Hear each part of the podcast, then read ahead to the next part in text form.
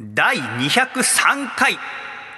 細身のシャイボーイのアコースティック。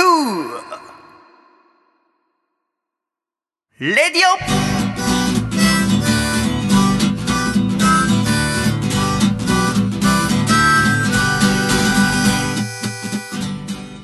シャイ。最低な声出た。シャイ皆様ご無沙汰しております。細身のシャイボーイ佐藤孝義です。第203回細身のシャイボーイのアコースティックラジオ。この番組は東京都江東区門前仲町にあります。私の自宅からお送りしてまいります。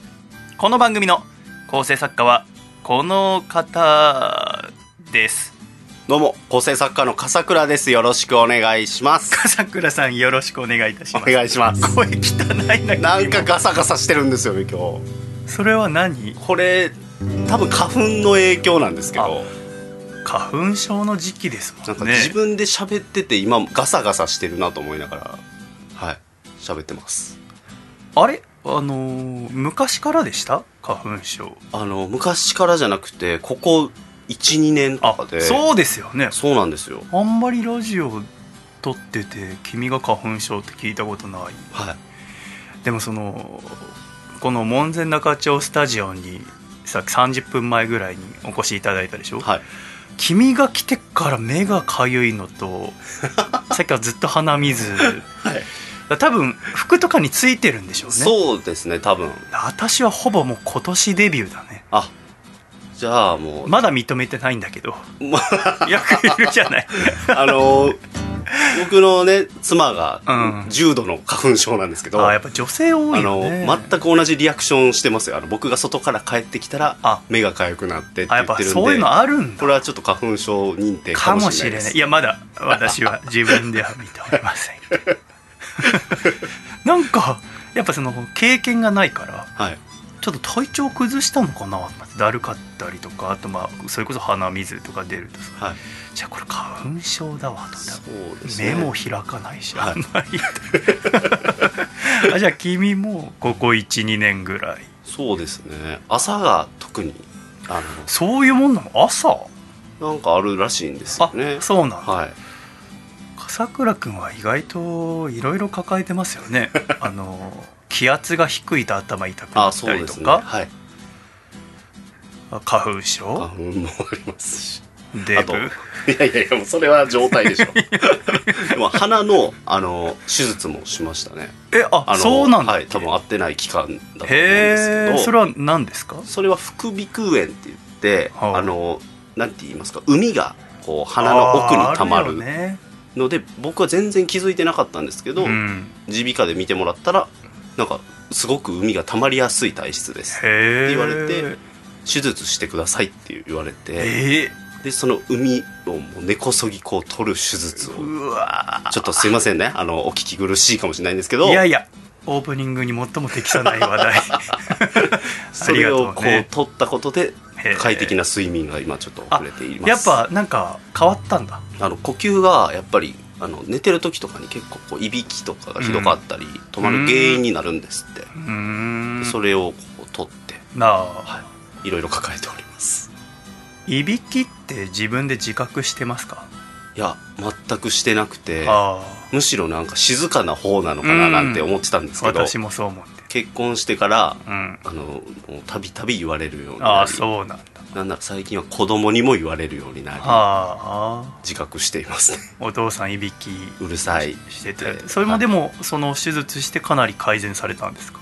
そうですねマシにはなったんですけどまだどうやら出ているみたいです、まあそれは体 体験 多分も多分あるよないです。ね、まあ少しはありますよな、そうか。私はそれこそ福田さんとこの間あ年末か高知まで行った時にあのシャイボーイは歯ぎしりするねって言われて、あはい。結構なんかギギギギギギって夜なるらしい。いびきはないんだけどつって。僕は歯ぎしりもしています。あそうなんだ。二冠王なんだ。歯ぎしりって何なんだろうね。なんかこう環境が変わったりとかうん。なんかストレスは結構原因らしいですよ。あだからホテルだったからなのかな。僕だから東京に出てきてあ妻と暮らしている時にあまりにもひどくっていつも寝れないといびきあもあるし、歯ぎしりもあるからって言われてあの歯医者に行ってはあ。マウスピースを作りました。あその寝る時用の。あよくいるよね、はい。マウスピース寝るときつける人ね。型を取ってでもやっぱり慣れないから、はうん。あの朝起きたら吐き出しちゃってたりするんですよ。へそのえ異物が口の中にあるっていうので。確かに。あの口内炎の薬のパッチとかもやっぱ取っちゃってたりするもんね朝起きるんですよ。本能的にちょっと。じゃあもうマウスピースはつけず。そうですね。慣れてきてこっちでの生活にあ本当。あそういうことなくなりました歯ぎしりがってこと、はい。うーん。私もだから旅行の時はしてたみたいなんだけど普段がどうかちょっとよくわかんないね。まあいろいろあるけどやっぱ花粉症なんとかしないとねこれね。そうですね。やっぱ鼻すする音ってラジオで最悪じゃないですか。際立ちますもんね。あんまりこうた、ね、特にイヤホンとかで聞いてるとねまり聞きたくない音でしょ？はい。だから今週はもう曲多めでいきますから 鼻かむための。え ー心地よく聴いてもらうためにね。そうですか。今回この第203回細身のシャイボーイの acoustic radio は2021年3月1日に配信予定ですがはい。前回202回は楓ちゃんに来ていただきました。はい笠倉くんがお休みだったのは何でですか？は、まあ、近くでいわゆるコロナにかかった。仕事の人そうですね。仕事先でコロナにかかった人がいたのでちょっとしばらくはもう全部の仕事リモートに切り替えようっていう判断で。あそうだったんだ。だから最初リモートにしようって話をしていて。だから去年1年もずっとリモートやってやり方分かって対面でってなって2回目だからあじゃあ誰か違う人にお願いしようって言って楓ちゃんに先月は来ていただいたのよね、はい、楓ちゃんありがとうね。ありがとうございます。もっといい声でいいなありがとうって。ありがとあそっちなんだ。君のいい声って低い方じゃないの。う迷ったんです高い方がいいと思ってんの。なんか今日は低めのガサガサだった。あなるほどね。高い方言っとこうデフォルトが今日は低いから。はい。あんま出ない高い方で楓 ちゃんも喜んでるよ。喜んでますね。桜さんの高い声。あの子俺たちのこと嫌いだもん でもねわざわざ来てくださって嬉しかったけどね。でもなんかこうデジャブ感があるなと思ってなんかその状況というか。はい。新しくなって2回目にして君が来ないっていうのが。あの2014年にラジオ始めて第2回のアコラジの時に君が都合悪くなってかなから来なかったことがあったんですよね。はい。それはあらかじめ分かってて、はい。だから2回第2回にして私1人で喋ったんだけど。はい。その時だとから新達成になって2回目で今回も笠倉君来れなくなった時にあ7年前のシャイ久しぶりと思って お互い頑張ろうねありましたね。やっぱ7年経ってやっぱ変わったのはやっぱあ一緒にこうねお願いしたらあ力貸してくれる人がたくさんいるようになったのはやっぱ7年前とは違うなと思うんですけどね、はい。えー先月は楓ちゃんにお願いしました。楓ちゃん本当ありがとうね。ありがとうございます。でもさその先月だから2月1日の配信だから1月末か。1月30日に確か録音したんだけれども、はい。その朝朝あ昼だな。お昼の1時ぐらいから録音したのよね。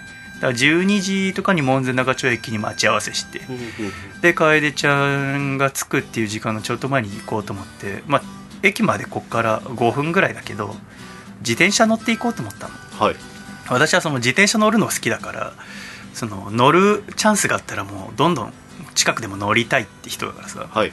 じゃあ自転車乗ろうと思って楓ちゃん迎えに行くために駐輪場行ったら自転車がないんですよね。え？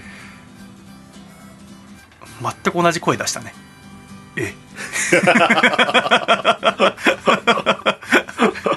でもちょっと待ってよっつって高吉っつって、はい。私以前一回やったことあるのがはい。それこそ近場のスーパーに買い物に自転車で行ってそのまま歩いて帰ってきたことあるんだよね、ああなるほど。はい。で思い出して翌日そのスーパーに取りに行ったっていうすいませんっつってね。ことがあってからそれかなと思ったんだけど。前日私はスカイツリーまでえー自転車でサイクリングしてでもスカイツリーから歩いて帰ってくることはないでしょ？そのずっとお店入ってたとさ、はい、電車だとちょっと面倒くさいしねいやちゃんと帰ってきたよなと思って。自転車で。これはやられたなってなってさ、はい、うわとこっちはてんやわんやじゃない。うわ誰かに盗まれたと思って。私が今乗ってる自転車はこの清澄白河っていうこの下町のすぐ近くの町で、えー、おじさんが作ってる自転車なのよねオリジナルの。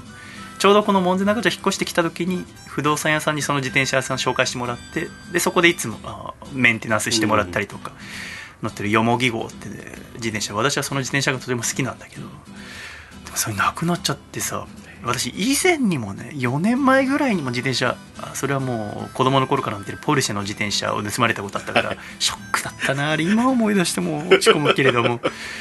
でうわーと思ってさ。んでやられたと思って。でももうその時の経験があるからその時は確かにこう安い自転車の鍵1個ぐらいしかつけてなかったんで三茶のアパートで、ね、はい。今回はもう1個5000円ぐらいするもうゴリゴリの鍵をさ2つつけてんだけど でもどっかのポールにくくりつけてるとかじゃないわけ。あその駐輪場でその駐輪場には誰でも入れるしね、はい、だからうわこれやられたなと思って。でも楓ちゃんがもうその時もうあと5分ぐらいで来るからさ、はい、迎えに行かなきゃいけないじゃん、はい、でそもそも私はこの月に1回のラジオにしてからもやっぱご機嫌なラジオを作りたいと思ってるわけよね、気分ウキウキでさもう楽しく喋れると思って楓ちゃん来てくれてありがとうと思って迎え行こうと思ってさらに気分を上げようと思って自転車乗ろうとしてるわけでしょ、はい、そこで自転車ないって思った時さどうしようっつって、はい、だから一番いいのはまあそこからまあ警察に届け出出したり。で管理会社でエントランスには防犯カメラついてるからそれを確認させてもらうのがいいんだけれどもちょっと一旦その自転車のことを置いといた方がいいかもなと思った、はい、そのでラジオでも触れない方がいいなとで楓ちゃんまず迎えてで楓ちゃんにもそのことは言わないと。だから一回その瞑想する時みたいにその瞑想してると心の中にいろんなもの浮かんでくるけど、はい、それを消すことはできないから一回心の真ん中からこう横に置いとくって、はい、それと同じようにこうおそらく自転車盗まれたどうしようっていうラジオあんま面白くなんないからちょっと一旦置いとこうと、はい、でそこからもう時間ギリギリになってから走ってその楓ちゃん迎えに行って「でシャイさん」っつって「いつも通りなんか新規臭い顔してますね」みたいな。当たり前だよ自転車盗まれてんだからよと思いながらも「いやいや勘弁してくださいよ」みたいな。そっから、えー、ご飯食べたのかな。で部屋来てラジオ撮るってなって。やっぱ喋り始めてもやっぱやっぱ自転車のこと考えちゃうんだよね。先月アンパンマンの話とかしたんだけど、はい、やっぱこうアンパンマンのそのやっぱ優しい感じとかも伝えたいわけじゃないですか。で柳瀬隆記念館とかも行ったからそのことも喋りたいんだけど、はい、ちょっともう頭の8割自転車なんだよね。残りの2割の CPU でこうなんとかラジオをやることになってはい、でもなんとかその。何回もこう自転車のこと言おうかと思ったけどでもいや言う必要ない言う必要ないっつって。でなんとか3時間ぐらいかけて撮り終わってよしと。思ってでその時点でだから4時とか5時だと思うんだけど、はい、夕方のね。でまあ警察に届け出出すのと管理会社に連絡しようと思って。で収録終わって「お疲れさん」っつってお茶出して帰ちゃん。こっちはもう早く帰ってほしいんだけど 早く管理会社行きたいから。でもその収録終わって帰りちゃんにはもなんか心配かけちゃうかなと思って帰りちゃんには言うのをまた後日にしようと思ったんだよね。そしたらこうテレビつけたらちょうどあの山口百恵さんの引退コンサートが NHK かなで放送されてた、はい、武道館のね。でその山口百恵さんがすごく美しくて私そのライブ映像初めて見たんだけどもう丸々その2時間ぐらいかなやってたんだけどその番組が面白かったんだよ確かに、はい、でそれを楓ちゃんが見入っちゃってさ 帰ってくれないんだよ。でもその仕事終わってからもう帰ってくれなんて言えないじゃん、はい、やることをやったら女追い出す男みたいじゃん。なんか。だからまあ私も一緒にケーキもあったからケーキ食べながら、はい、まあ、その結局確か一番最後ぐらいまで見て。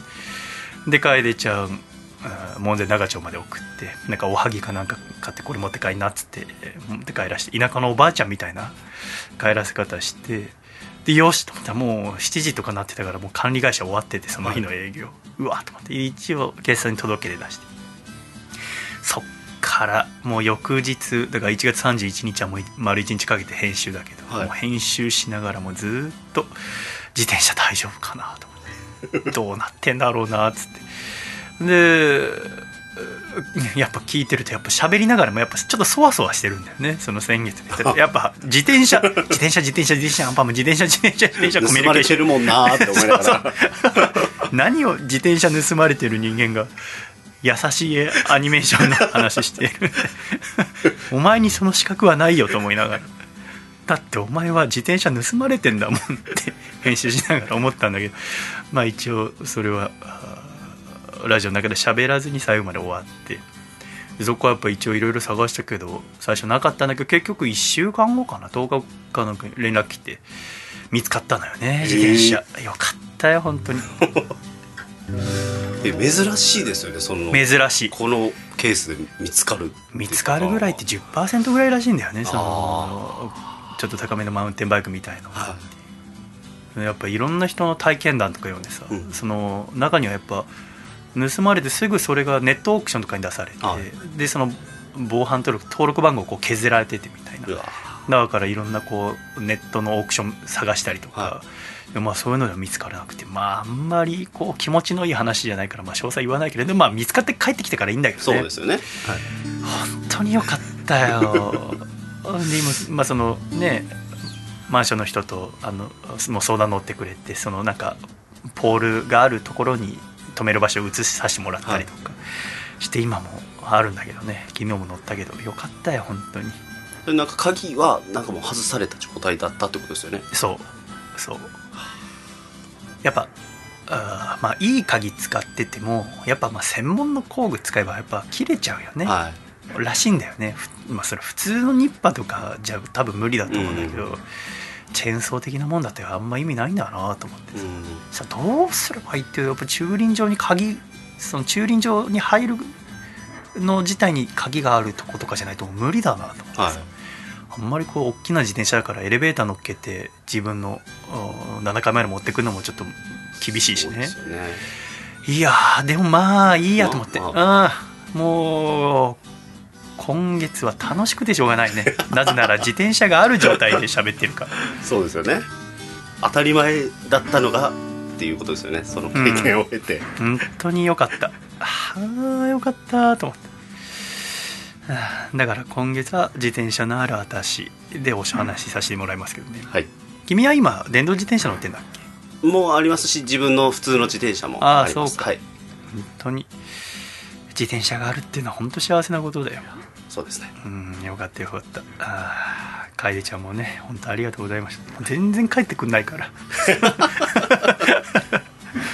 それとなくねこうもう帰り時だよみたいなの出してたんですか、そそれあもう全、はい。ああでも出さないようにしたから やっぱ失礼じゃん。まあまあまあそうですよね。わざわざ来てくれくれてさこっちがねだってリモートじゃなくて対面でやりたいからってわざわざさ急に来てくれてさ。じゃっとは言えないですもんね。うんはいあーありがとうございました。いやー。じゃあこちらで。ねね。ね わかるよね。寒いけど窓開けたりして。換気しながら。やだなそれ。そう。でもまあ全てうまくいきました。よかったですね。その後だから先月だと2月15日に「つれづれなるままにアコラジライフ」もやりましたけども、はい。それには福田博さんに来ていただいて、はい。トランザムさんとお高知に行った話をしましたけどね、はい。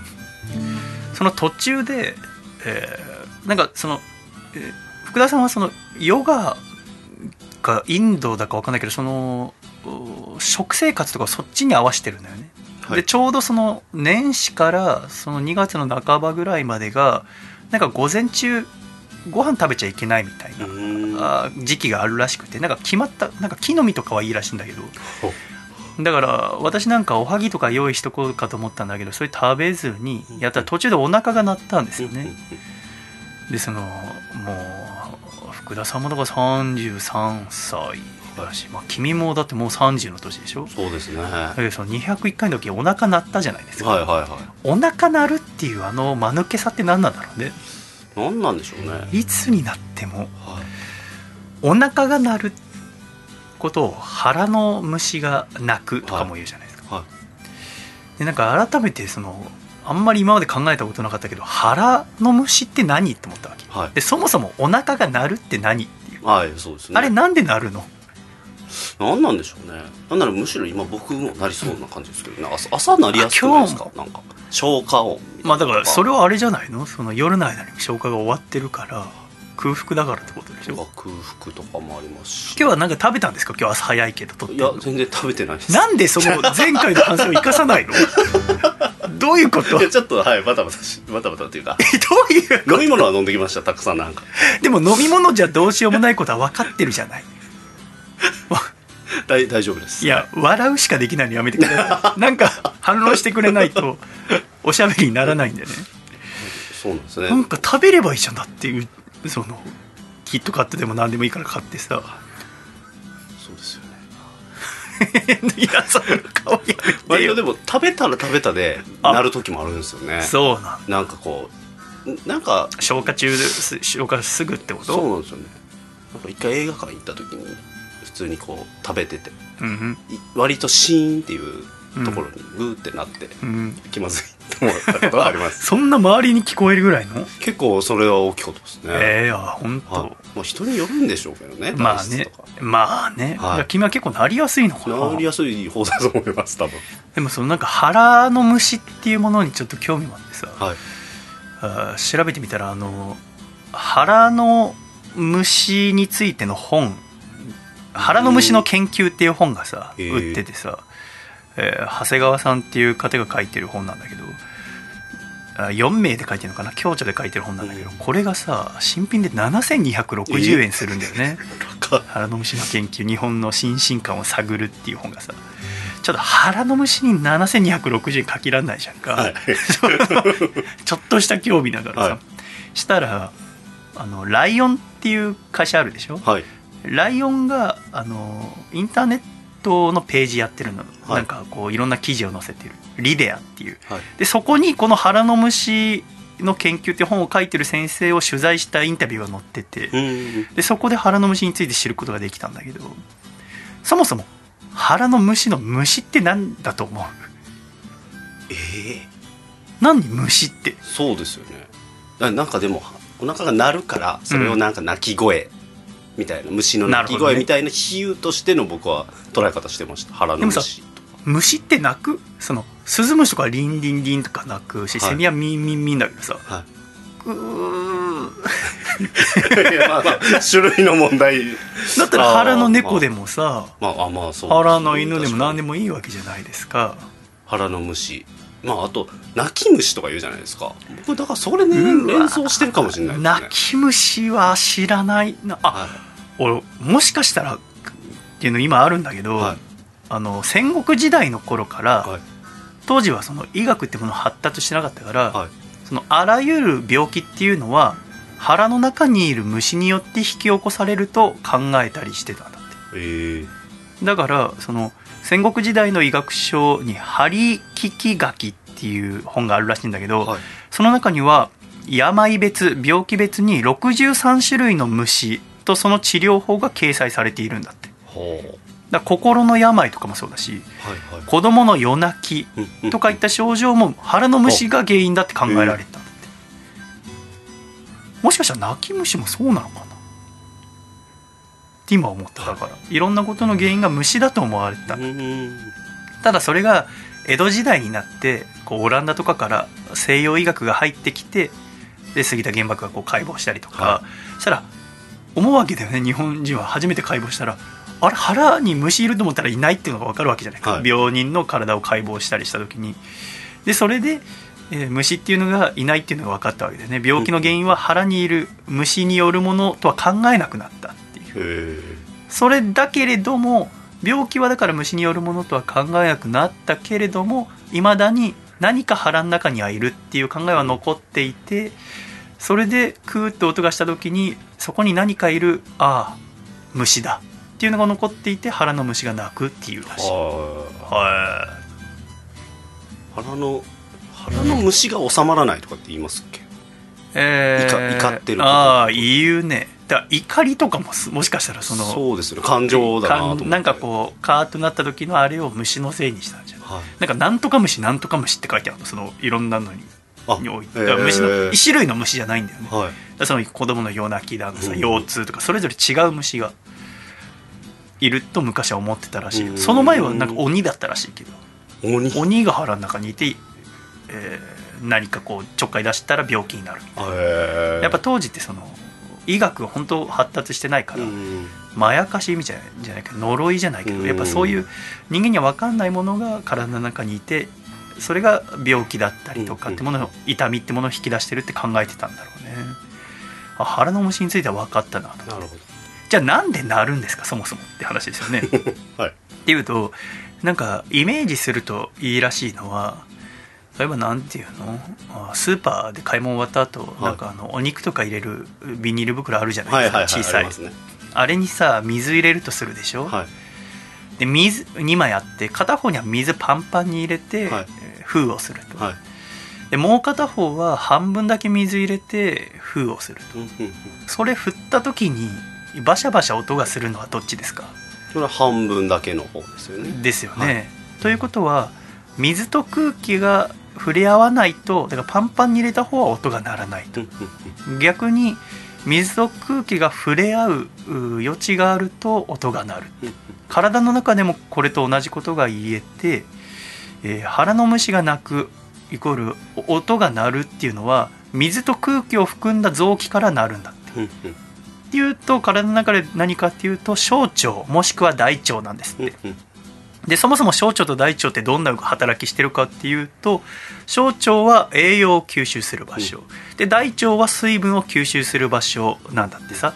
だけども大腸の動きっていうのはあんまり速いものではないんだって。うん。じっくりじっくり水分を吸収するから。でも小腸の動きっていうのは肉眼で見えるほど速いと。で運動が速いと水と空気が触れ合いやすいですから大抵のお腹がクーってなる音は小腸から鳴ってるんだうん。でその空腹時っていうのは、えー唾液とか胃液っていった消化液がこう小腸に流れていく時に強い収縮が起こると。でその収縮が起こった時に空気と水が触れ合うから音が鳴るんだうん。それが腹の虫が鳴く音が鳴るメカニズムらしいんだよね。でそれはあのお腹が空いてる時もそうだしうんうん。食後も音が鳴りやすいらしい。うんうんうんうん。食後音鳴る？なる時ありますけどね本当？なんか僕はそれなんか消化してるんだなと思いながらなんかなってる時。あだからそうういうことみたいはな空腹のところに物が入るとその小腸の動きが活発化して水と空気が触れ合って食うってなると。私はあんまり食後なることがないからあでもやっぱあるんだね。これ本読んでてあだとそうなんだと思ったんだけれども。じゃあ私たちが知りたいのはそのお腹が空いていてもお腹が鳴らない方法ですよね。はいなんとかなんのかなと思うんだけどやっぱこの心臓の動きうん。もそうだし小腸大腸の動きもそうだけど、うん。我々意識的に動かしてないじゃないですか、は心臓動かそうと思ってポンプクッキュックってやってないでしょ、はい。っていうのはやっぱりこう自律神経によって無意識に行われてるからですよね、で自律神経っていうのは交感神経と副交感神経の総称のことだけれども、はい。この交感神経と副交感神経のバランスを整えることでお腹の音とうまく付き合っていくことができるかもしれないんだって。うん。例えばお腹に手を当ててマッサージをしたりとか、は自律神経に作用するって言われている香りの力を借りたりとか、うん。でもね、えーいろいろ見たけどこれっていう対処法はないね。あやっぱりうん。あくまで、うん、気休めぐらい、まあ絶あ対的な。本能的なというか人間の機能ですそうよなんだよね。で我々がの無意識のうちにやっぱ動いてるものだから、小腸にものがなくてうん。水と空気が触れ合いやすい状況だと鳴る時は鳴るっていう、だったらさなんかこうお腹の音になるっていうのをもう普通っていう文化にしてほしいよねああなったところでさ、はい、今お腹鳴ったよね。っていうのな はいありますね。はい。つい私もだからラジオで言ってしまったけど、はい。でも言わないのもなんか変な感じするよね。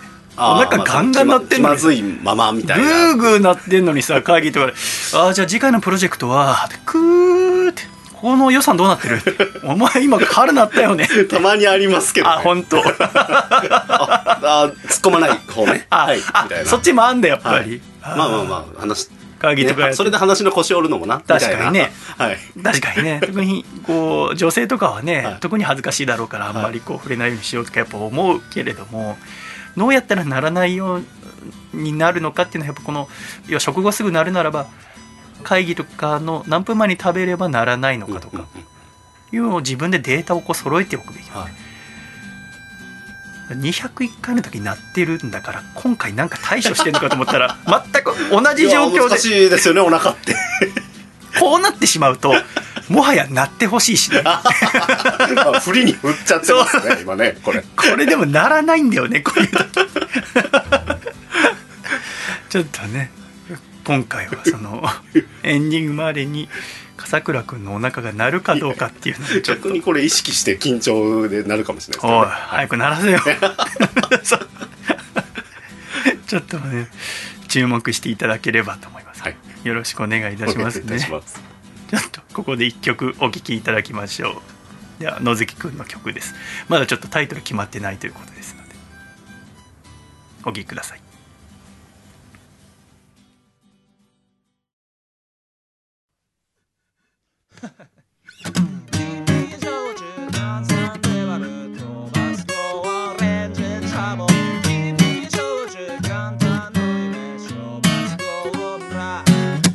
君焼酎炭酸で割る飛ばすゴー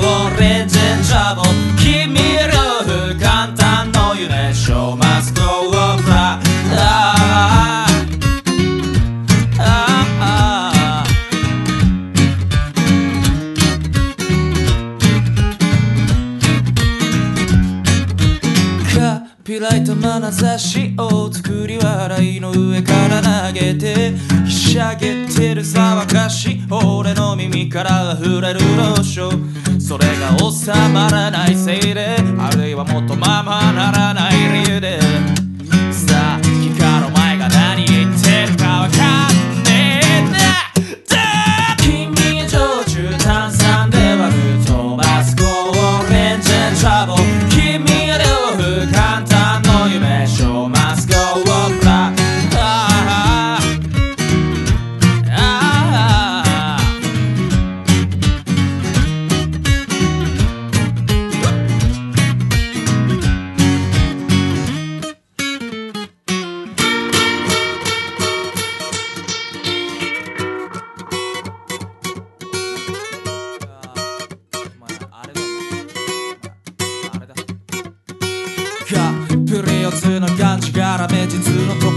街には何もありゃしねえ。さらしてるならば暇はねえ。俺もお前もとっくに気づいてる。秒速 7.9km 高等無形なスピードで到達詰まるところさっきから何言ってるか分かんね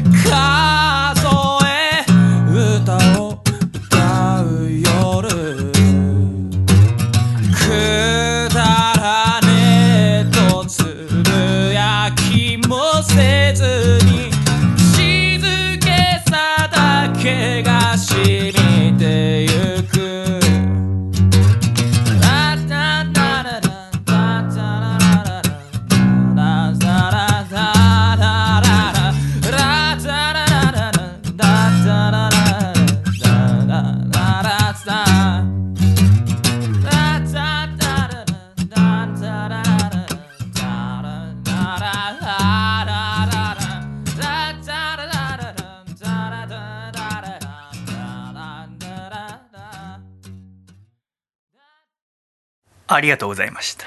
野月ひろとさんの新曲でした。新曲じゃ明日レコーディングするから。あ私とはい。野月君どっちもあの別々でなんだけど、はい。だからこの収録時でまだ曲が上がってないのでもしも放送を聞いて曲が流れてたらああ2人ともギリギリで頑張ったんだなって思ってほしいんですよ。あなるほど だからあれですよね。前回お休みだったってことは。はい。201回のアコラジ収録したのは10 2020年の12月ですから。はい。今年初めて会うってことですよね。そうですね。そうですね。あー。え？そうですね。ですよね。はい。ですよね。はい。あれ？違う？そうだよね。多分そうです。明けましておめでとうございます。明けましておめでとうございます。そうですね。お正月はいかがお過ごしでしたか？正月は一人で家で過ごしていました、あそうよね、はい。娘さんたちがご実家にはい帰りまして。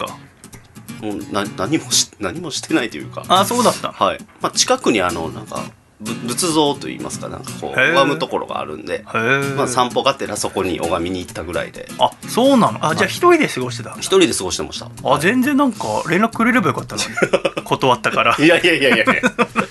断りたかっ悲しいじゃないたですか 私も一人でいたかな。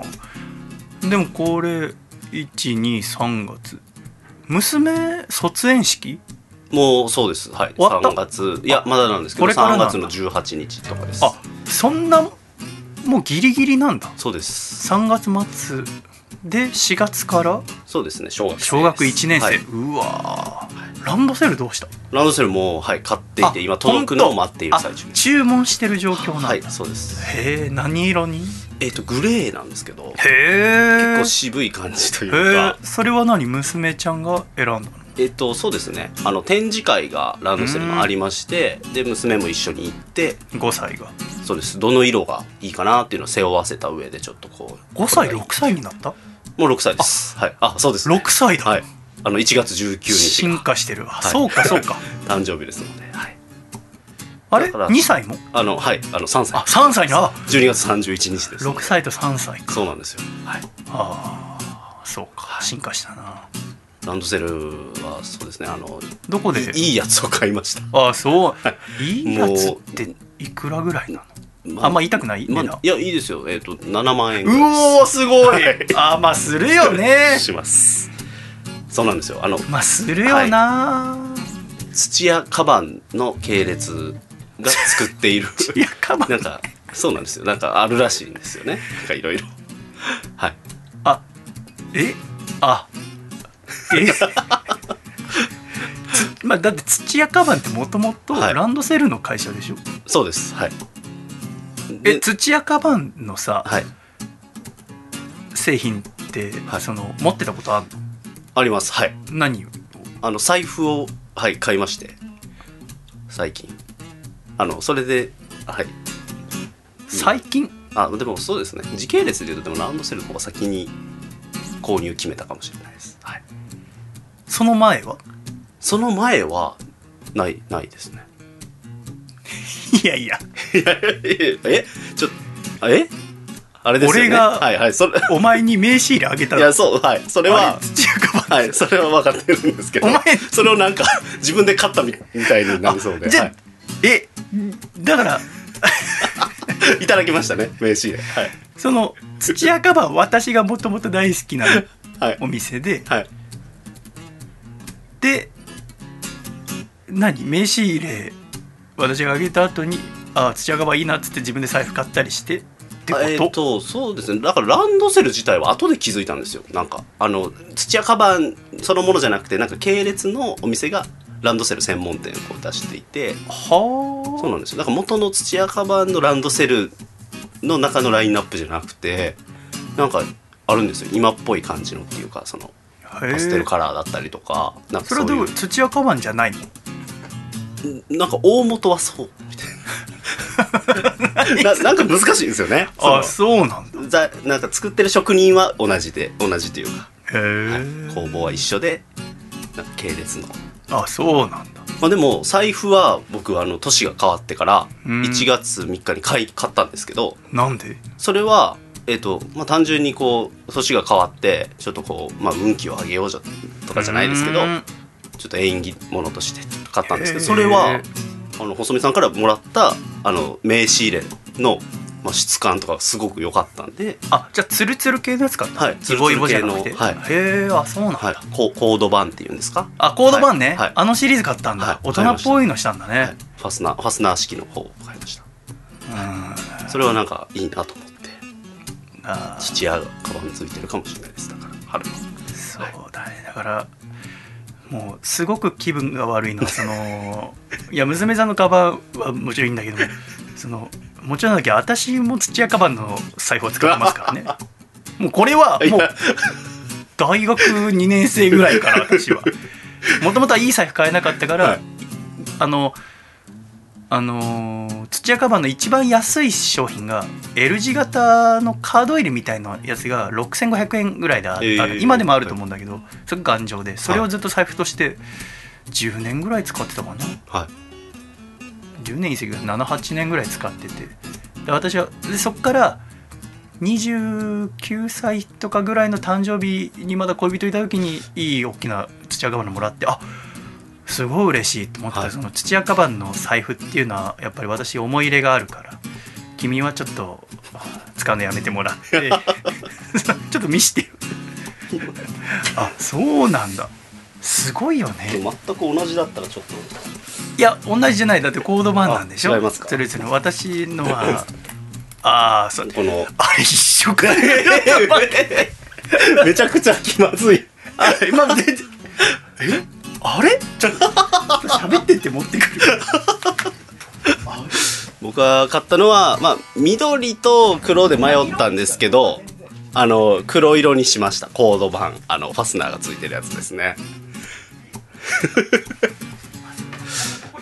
まあお店あの東京駅のあの土屋カバンの店頭まで行きましてで店でこういろいろこう触らせてもらいながら皮をこう見分けてちょっとこう分かんないなりにいいなと思ったのを選びましたけど。あれ？あれ？え形全くでも一緒ですよねこかな？れうわ色違い。あいやいやちちょっと違いますね。ちょっと違います。違う違う。あちょっとっていうかだいぶ違なんか俺うのね、はい。ごっついやつだね。君の方がスタイリッシュだわ、そうですね。あでも形ほんまにこれパッと見一緒ですよ。もうそりゃさだってそりゃそうじゃん。私あれだよね。その土屋カバンが好きって話はしてるしてますしてます。はい。アコラジでも確かしてるはずなんで。そうなんだ、はい。だったらかぶるかもしんないなってわかるわよね。私がこれからこの財布使うたびに笠倉と一緒かって思っちゃうでしょ。君も嫌でしょ。あいつと一緒だよ一緒じゃないんだけど一緒ではない別にいいんだけど、はい色もねその違いますしね。いや、はい。ほらいろんなメーカーがあってそれはね、えーなんかハイブランドとかなんかいろんなので買ぶんならわかるんだけれどもモーターとかさ、はい。い、たくさん。土屋カバンってあんまり周り使ってる人私の周りにはいなかったから、はい。気分かったのにさ。いやめちゃくちゃいいですねいいすごくいいね、はい。本当にね。愛着がすごい湧いてます、あーあーでも名刺入れても同じ系統の色だからね、はい互い仲良く使いましょう。でも土屋カバンは私が見つけたみたいな顔したらもう絶対私はそれこそまだ、えー学10代の時10こう17歳くらいの時に初めて買ったんだけどやっぱそのお店が鎌倉にあって、すごくおしゃれなその江ノ島の方に一軒家みたいなお店なのよ。その、うん土屋カバンの。でもそこ行ってでもなんか店員さんと喋るのとか恥ずかしいから、うん。一回一人で行って店の前で挫折してもうあまりのおしゃれさに。あそうですよね。あの佇まいは。ちょっと東京駅とかのやつはなんかビルの中のワンはいフロアでしょ、そうです。ああいうのならいいんだけどなんか一軒家のえー。はじゃあ入れなくてわざわざ友達後日呼んで一緒についてきてもらって。で入って、はい。この今持ってきたこの LG のこの、はい。もうボロボロよ。もうだからもうそうですね。12年季が3年入前の。革はでも使えば使うほど傷つけばつくほどいいから。はい。これ今でも大切にしてるけどだ全部大切にしてるからあのちっちゃないつも使ってるバッグとかも土屋カバン。はい。だけどわもうお別れかな。土屋カバンとこれからはもう笠倉時代。笠倉に愛してもらえ。る世の中にもたくさんいます。使ってる人はいねやはい。厳いな、そうか。ね。へえあそうだったあ娘さんはじゃあ土屋カバンのいいね。そうですね。なんかそれは、まあ、それ娘さんはすごくいいな、私も嬉しいよ。なんかこう、うん同じね好きなメーカーのカバンではい。これから6年間か通うと思うとね。小学校は楽しみにしてそうですか？そうですね。めちゃめちゃ楽しみにしてます。ああそうなんだ。新しい環境。へえあそうだ。そうそうか私はその小幼稚園戸塚の方にある小学あ幼稚園通ってその幼稚園卒園と同時に栃木に引っ越したから、はい。すごく怖かったんだよねその栃木っていうはい。ほら未開の地じゃんかそう。栃木なんて。そうですねっていうのも言いづらいですけど野蛮人しかいないんだいやいやいやそんなことないですけど。確かにねその今でも覚えてるのはやっぱ栃木ってびっくりしたのはやっぱ横浜ってそんなに遊ぶ場所ないから、はいまあ、遊ぶっても自転車補助につけ乗ったりとかボールで遊んだりしてたんだけど栃木ってもう広大な敷地があるからさ、はい。グラウンドもそうだし学校もさ幼稚園もそうだからみんなね、走るのが速かったんだよね。ああなるほど。みんな走り回って基本鬼ごっことかやるから泥系みたいな、は走るのすごい速くて、いはい。だから小学校、まあ、みんな優しかったんだけど、はい。仲良くなって放課後遊ぶってなって鬼ごっこやるとすぐ捕まっちゃう。みんな速えな運動神経がもう。抜群にいい、うん逆にその私と1年間でまた横浜に戻ってくんだけど、はい。横浜戻ってきて横浜の小学生と一緒に遊ぶようになったらはい。私全然みんなに勝てる、まあ1年で鍛え抜かれたんですよね。そうやっぱ栃木っていうあの ジャングルで。そんなにあれ。だけどでも、うん、そういうことあったな、はい。ああ小学校ドキドキだね。なんでグレーにしたの？なあな理由は特にあもう全部自分には選ばせたの。どれどれって見せていったらあこれがいいって言ったんでへえ、は面白いね、はグレーか。いはい。は大人だね。そうですね。僕ピンクを絶対選ぶと思ったんですよ。そのピンクとなんかグレーとあと紫系統のあやつがあったんうですけど。ちの妹ラベンダーだ絶対そっち行くだろうと思ってたらこれって言ったのがその色だったんで意外でした。意外だね、まあ自分の好きな色ならね。そうですね。れこそもう高学年とかお姉さんになってもグレーだったら飽きないだろうしね、そっかそっか。はい。あなりました。じゃあ。めちゃめちゃなりました。なったな。多分音乗るぐらいいきました いつもだったらなったら申し訳なさそうな顔してるけどまあやってやったのかを。今ちょっとドヤ顔してましたもんね僕ね。シャイさんやりました。僕仕事仕事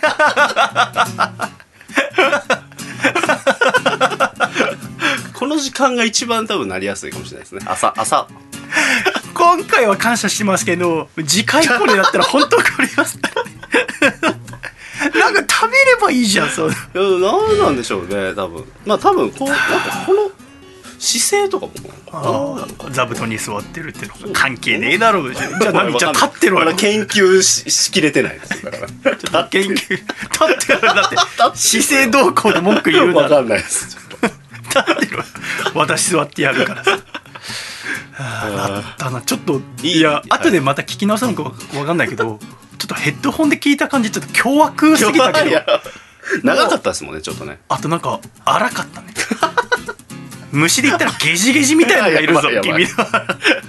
触ったらやばいぞっていう。それぐらいの無事でしたね。今ね。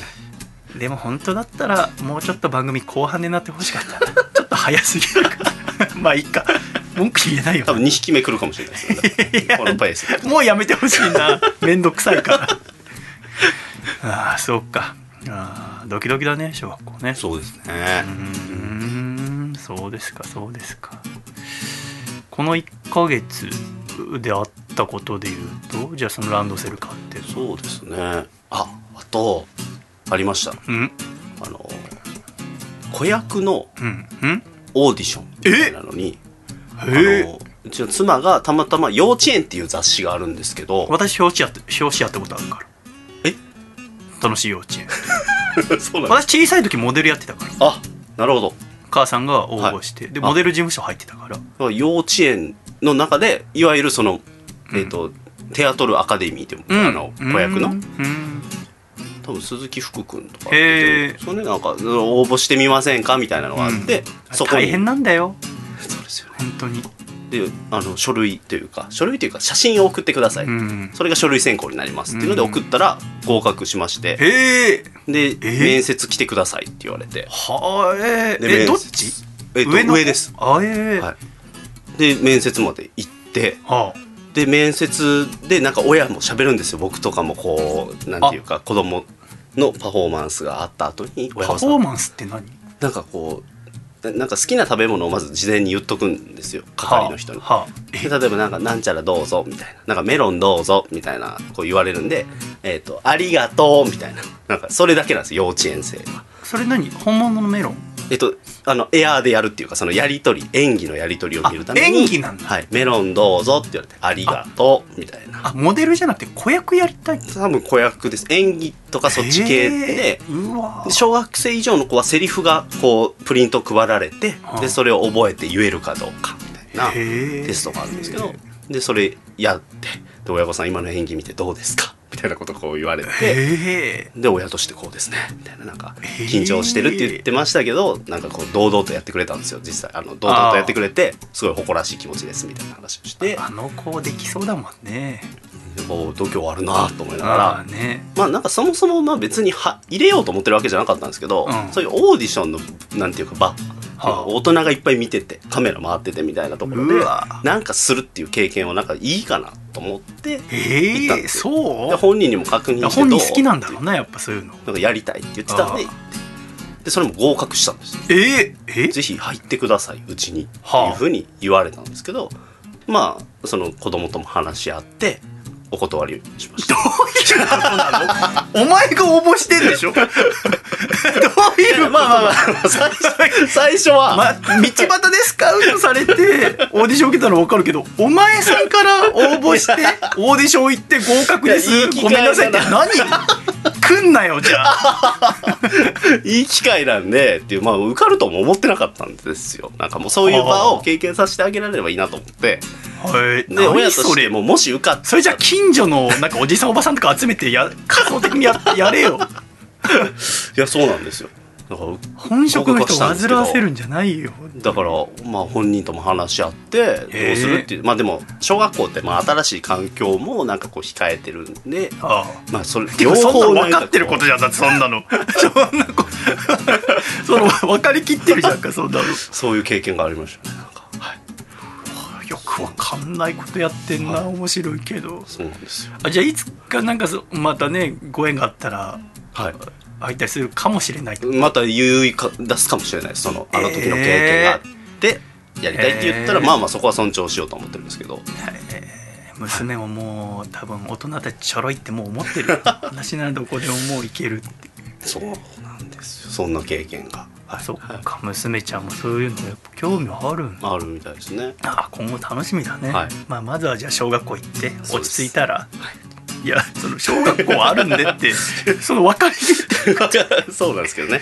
演技。まあ子役そうね子役ってほら、あの大河ドラマとかもよく出るじゃないその、はい。例えばあの大河ドラマの最初って主人公の子供のとこから始まるからみたいな、でそのお何話かしたら2週目ぐらいからその変わってみたいな、はい。でもそこが登竜門の一つだったりとかすると思うんだけど、2月からそういえばあの大河ドラマ新しいのが始まったはい。の知ってますか、ああの知らないです。あの「青天を衝け」っていう、はい。主演が吉沢亮さんのドラマだけど、はい。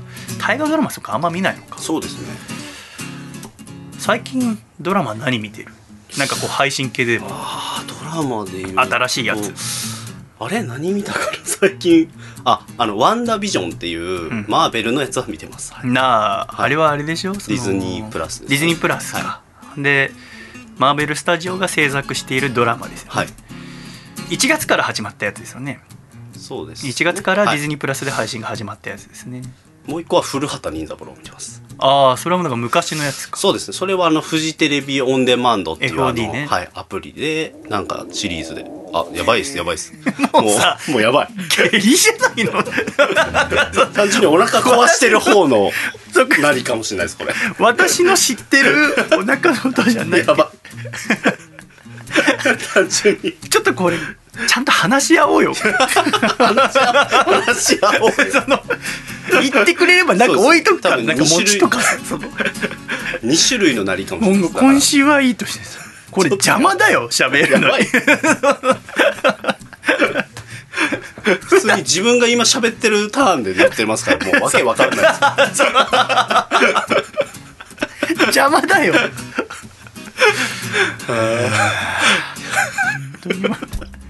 久し久しぶりにね。えーちょっと鼻かみたいので一曲お聴きいただきたいと思います。こんな曲の振り方されたくないよね野月くんもね。野月くんお願いします。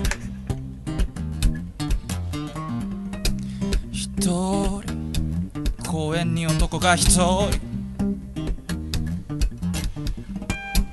いない。一っ子一人いない。よ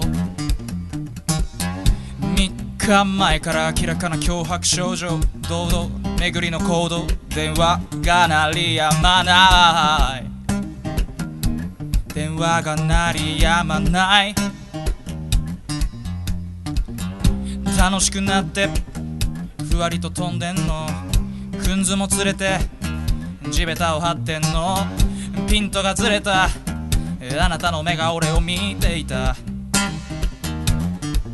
部屋の奥には残されたタスク遂行しなけりゃ明日は来ない。みんなも似た歌う俺の思考回路。暗がりの中に浮かんだそれは確かにこっちを見つめてた。あいつの顔によく見俺に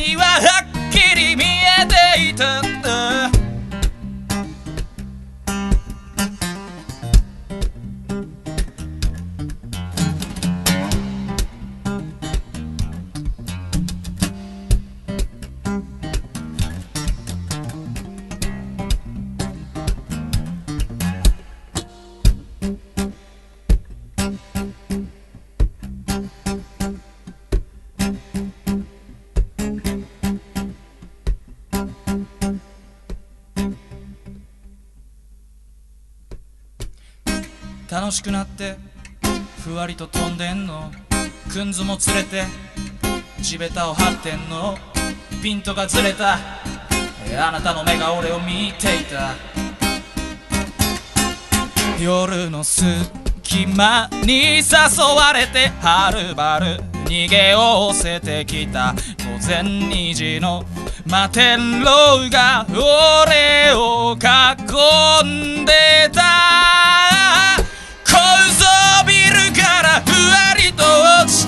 そいつと確かに目が合った。あいつの顔によく見られていた。俺には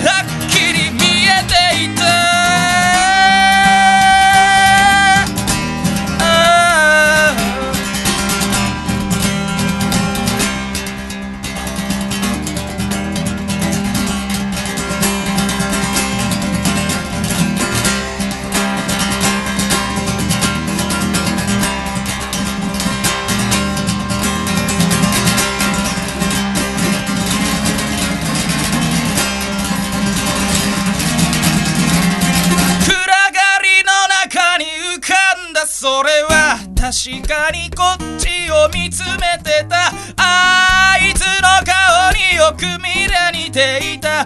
俺にははっきり見えていた。暗がりの中に浮かんだそれは。確かにこっちを見つめてた。あいつの顔によく見りゃ似ていた。俺にははっきり見えていた。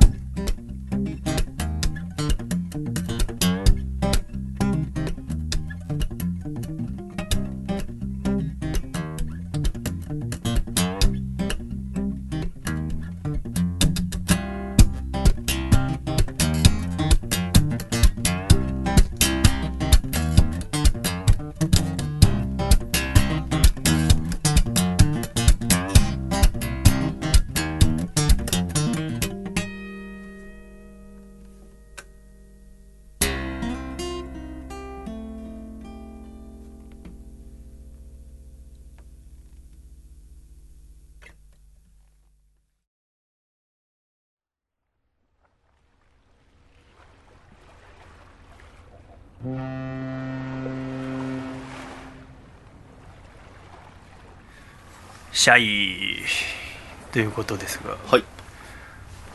子供の誕生日プレゼントはどうしたんですか？は1月の。そうですね。あげましたね。えっ、とペンタブ。ペンタブ？あげまし初めて聞くな子供へのプレゼントで。たなんかお絵描きがすごいもん欲しがるな、好きで。へえ。で多分そうですね。子供が欲しいって言ったというよりなんかこっちで最近のまあ動向というか、まあ、何をこう好んでやってるかなっていうのを見ていてでそれでペンタブいいなと思ってまあ。あげましたね。そのまあへあとは紙がなんかこうぐしゃぐしゃってせっかく書いたやつをまあ、3歳の妹とかにぐしゃぐしゃにされたりとかしてよく喧嘩になってたんでただデータ上で書けばまあそんなことはないなっていうのもあり。えまあ確かにね、はい。しかもこうなかなかこうお絵描きした画用紙をずっと保存しとくのは大変だけどペンタブで描いた絵ならあずっとデータとして色あせずに保存しておけるもんね、はい。なんかスマホにこう送ったりとかして。すごい話で考えたことなかったの。子供の描いた絵をはい。画像データとして保存するという。だからその描いた絵をスキャナーで取り込むとか聞いたことあったけど、写真撮っておくとか、ペン最初からデジタルっていう。そうですね。すごいね。それはすごいな。目が覚めるような。新しい時代だな、はい。これからもうさ最初からそうなる可能性あるよね。もうはい。生まれて絵描く時にもうえ子供が絵を描くのはもうペンタブまああと部屋も汚れないっていうのはあるんですけどね。そうだよね。大人の都合でそ言うと。いやでもそうだよね、はい。すごい子供の時からペンペンタブなんて一番最初の触ったのもう俺二十歳とかなってからかな。はい。今でもねアップルペンシルとかもあるし誰でも簡単にできんのか、トレースとかもなんかできるじゃないですか言ったらその、うん。うんえー好きなアニメのキャラクターの画像をなるほどね。その透かして透過させてえあの薄々の紙をなんかこう下敷きの上からかぶせてそこに書いたりするんじゃないんだもう やったよね。なんかやりましたやりの絵の上に。なんかはい。よくわかんない白くて薄い紙はい。のっけてそこにな鉛筆でなぞってさそうかそれがデジタル上だとより簡単にできんだ。そうなんですよ。うわ。それめちゃめちゃ喜んでました。あ本当、はい。へえ。で小学校か。はい。か。すごい世の中だね。そうですね。だから3歳の子ももうスマホいじってますし。あ本当はい。ドラえもんとクレヨンしんちゃんばっかり見てます。生まれた瞬間からすデジタルがあるってのは。そうななんですよ。考えられないですもんね。そのタッチでできるって。そうだね。ちょうど多分僕たちの世代は あい間というか、うん。だいぶ大きくなってから iPhone が登場しましたもんね。だから18歳とかかな、はい。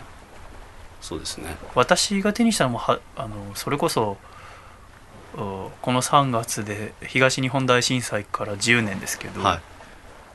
その時私鎌倉に行ってそその年年明けからずっと船乗ってて、はい。で船降りた翌日だったからこう友達と鎌倉観光してたら地震あって電車動かなくなったから歩いて帰ったんだけど私その時ガラケーで。はい。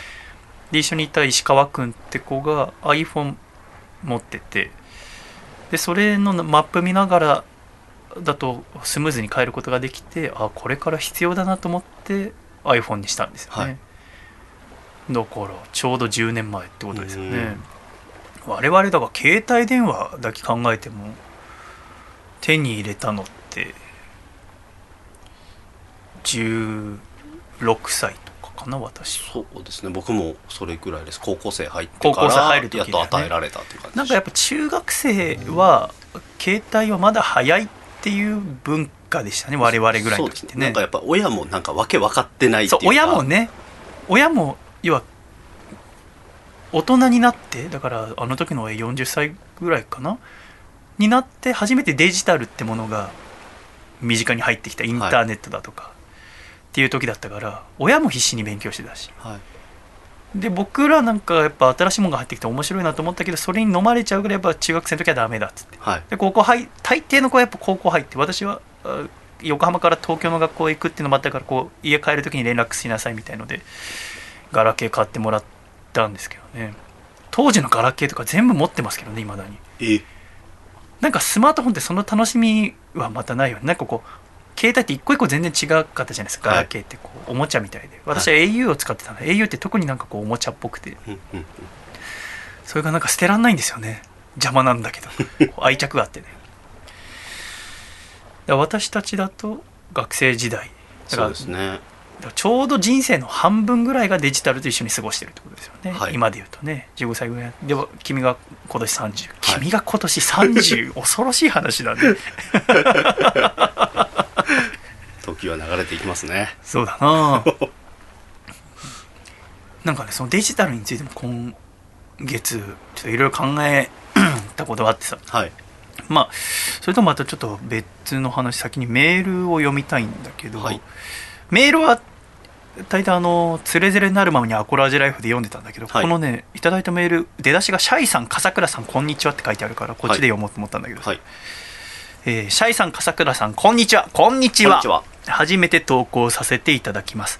アメリカのボストンに住む31歳のナルパカと言います。女性の方ですね、はい。おそらく私は笠倉さんと同じ大学のエイベイ語学科の卒業生なのですがえ。君外国語系の学校通ってたんだっけ？そうです。はい。で、えー、英米語学科ではないんだ君は。そうなんですよ。僕は国際言語学科でした確か。だ大学が同じ。はい。で31歳ってことは君の一個上1個上か2個二上かなってことか。ねはい。私の1個下ぐらいかな、はい。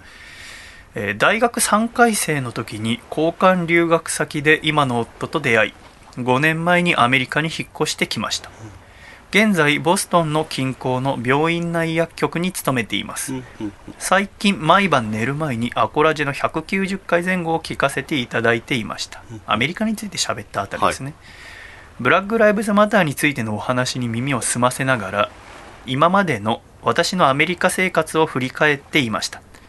ありがたいことに新しい異国の地での一からのスタートでしたが友人や職場にも恵まれあっという間の5年間でした私は生まれも育ちも日本ですがボストンは都会ゆえさまざまなバックグラウンドの人たちが混ざり合った環境なのであまり自分が日本人であるとかマイノリティであるということを意識せずに生活してきました。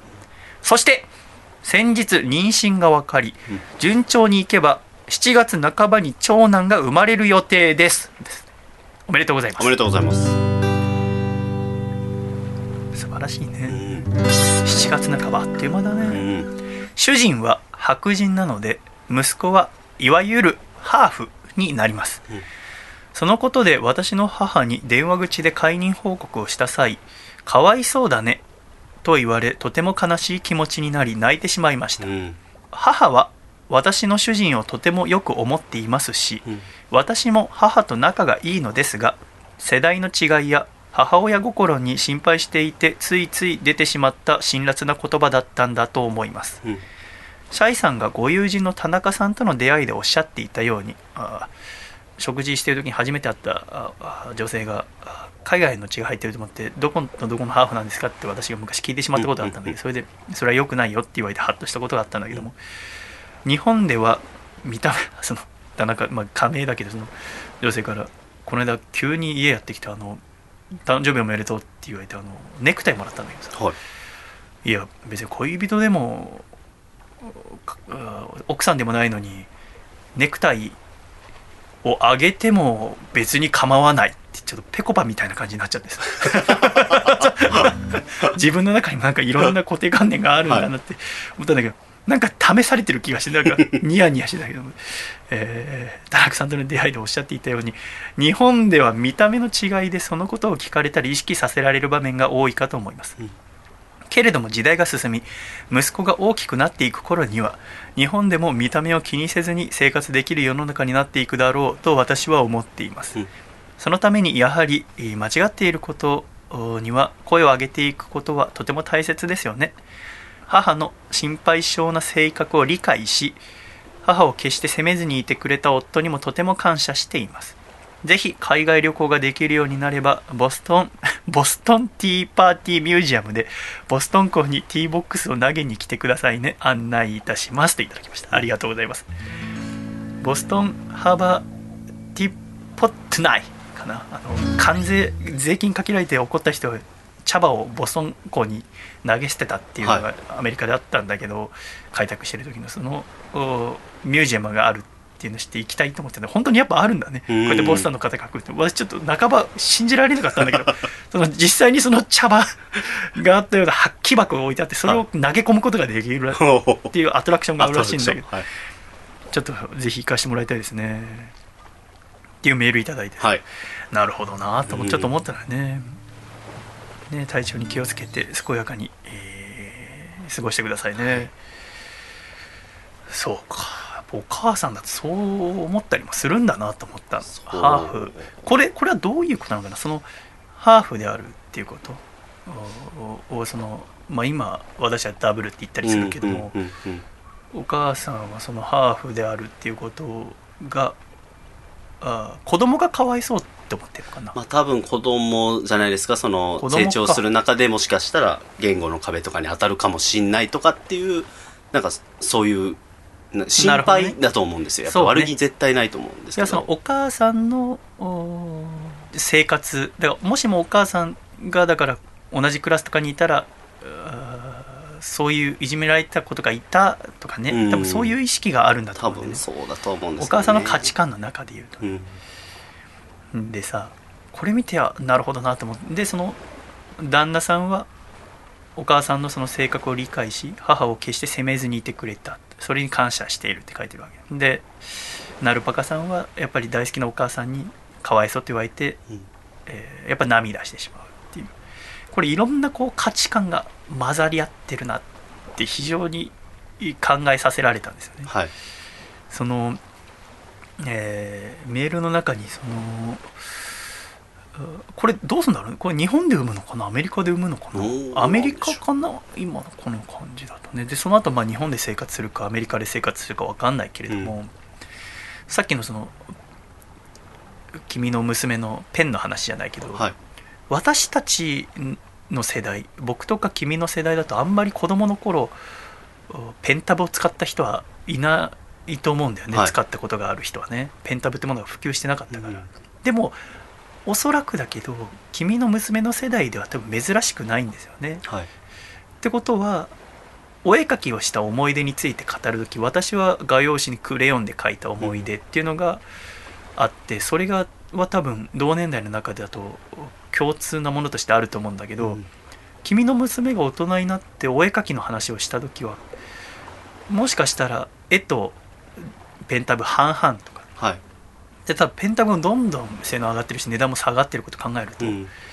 このナルパカさんの子供のにとってのお絵描きっていうのは全部ペンタブの可能性もあるわけ。うですよ、ん。ってなるとやっぱこうデジタルネイティブっていうものがこれから生まれてくるわけじゃないですか。い。デジタルって急に15年前ぐらいに入ってきて、うん。だから私たちは言ってみれば私と笠倉とかナルパカさんは今31歳って書いてあるからデジタルダブルなわけだけど。も、うん。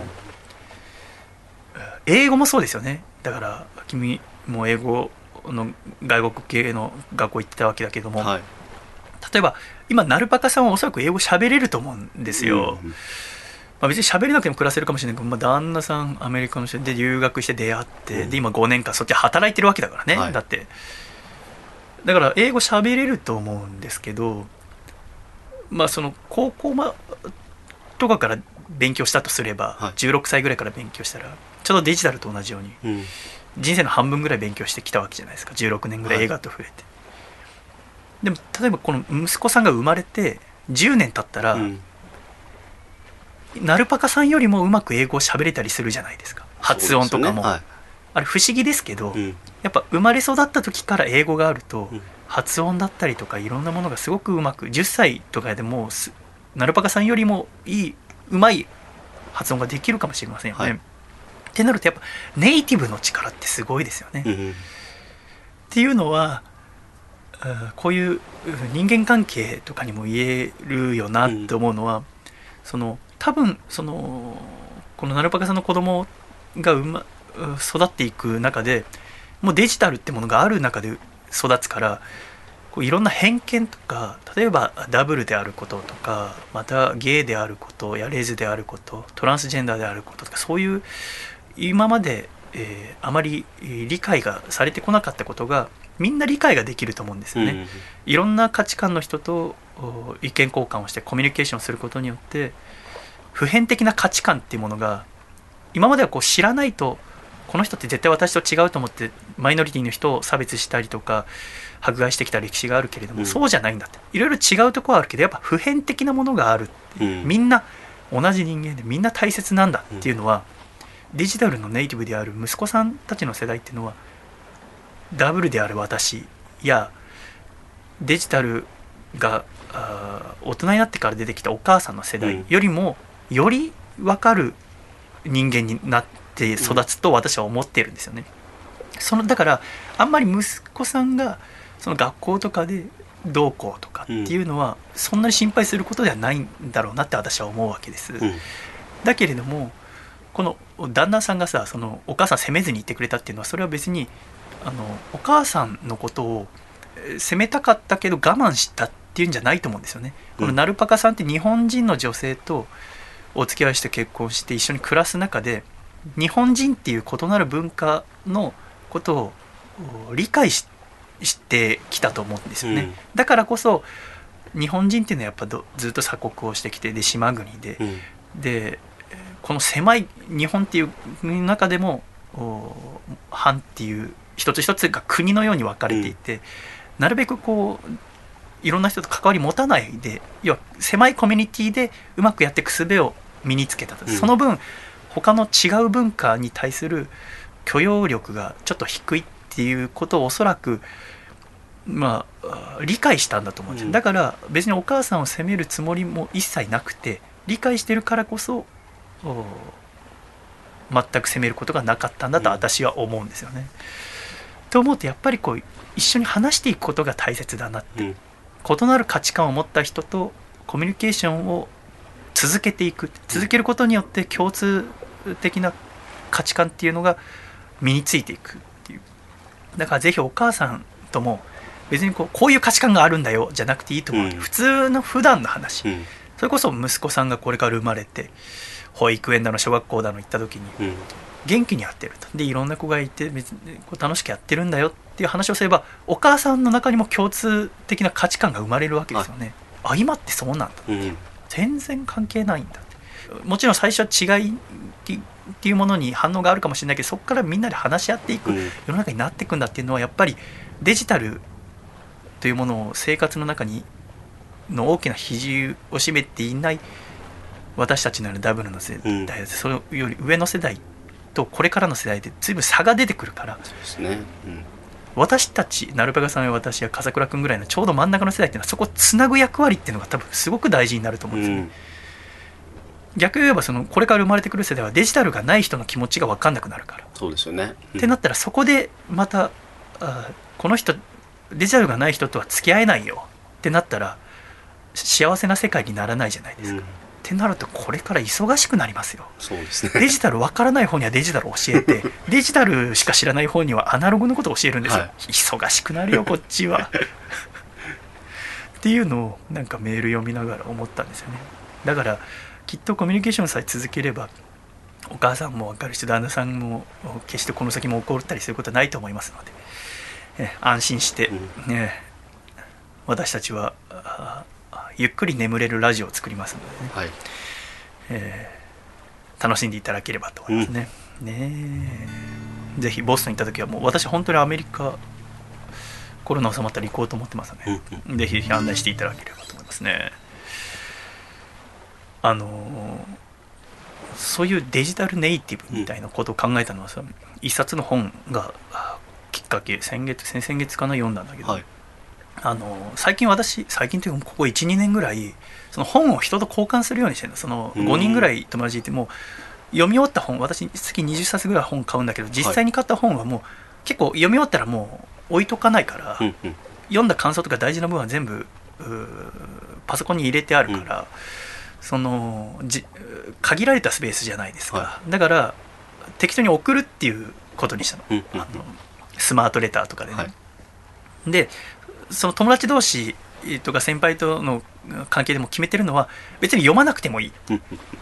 だから読んだとか聞かないっていう。あだし別にその捨ててす読み終わったりしたら捨ててもいいし売ってもいいっていう。っていうのを決めたらだから時々ポストに急に入ってるのが楽しいんだよ。本本入ってて「なんだこれ」っつって「さああいつからか」とか。で読んで。でまたお返しに行ってて読み終わった本を送ったりとか。それをやり始めて、はまあ、しばらく経つんだけどその中で一冊届いた本があって、うんうんでそれをたまたま読んでそれがちょっとハッとさせられたんだけど、はい。だから自分じゃあんまりこう手に取って読まない本だったからよりすごく面白かったんだけれどもいいですねこれちょっと聞いてほしいんだけど、はい。まあ、そのその本の著者はある国の現役の大臣さんデジタル担当の大臣さんの本だったんだけど、はい。あの 4G とか 5G って聞いたことある？はい。5G 第5世代移動通信システムっはい。て聞いたことありますか？ああります。はい。君のスマートフォンは 5G 対応してますか？してないです。今今 5G 契約してないんだ。してないです。あのー 4G と 5G っていうその通信システムの最大の違いって何だか知ってますか？ないで 4G と 5G の最大の違いは 5G の方が遅延時間が非常に短いんです。うんつまり君と僕とでテレビ電話をしていた場合それこそ去年のアコラジとかずっとテレビ電話で撮ったけど、はい。どうしても喋ってからかぶっちゃうこととかあったでしょ、はい。それは遅延があるからですよね。うん。実際に私が喋ってから君がそのお映像で遠くにいる私の反応を受けて喋ってるっていうその遅延があるから、はい。あ普段のこの会って喋っている目の前の映像は光の速さで伝わってるわけですから、あそこと比べた時に遅延があるからコミュニケーションがまたあ普通に会ってる時とテレビ電話とかで喋れてる時ではやり方がちょっと変わってくるってはい。いうのがありますが 4G から 5G になるとこの遅延時間がめちゃめちゃ短くなるんです、うん。つまりよりテレワークとか、はい。そのミーティングとかそれこそ収録っていうのがスムーズにできるようになる、うんなんなら本当に会って喋ってる感じになるぐらいの、はい。うん違いがあるの、はい。4G と 5G って。ねでこの日本でも 5G 始まって、うん私は 5G 契約してないんだけれどもこの間人がうち来た時にあここ 5G 入る。その子では 5G 契約してて、はい。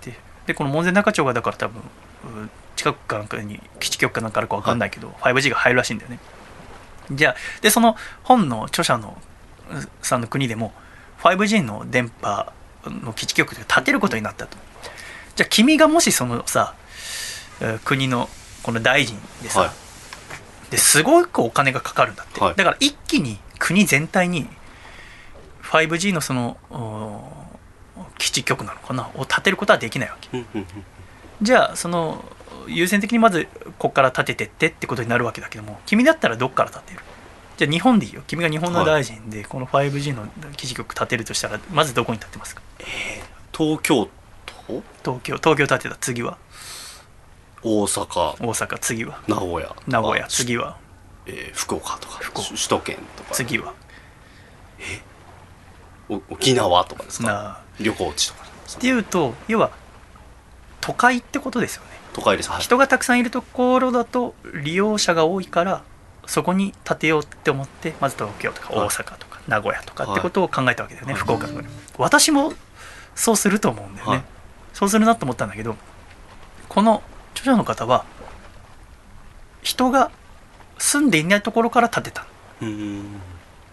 要はデジタルっていうのは特定の人の生活を便利にするもんじゃなくて、はい全ての人が同じように生活できるように手助けするもの。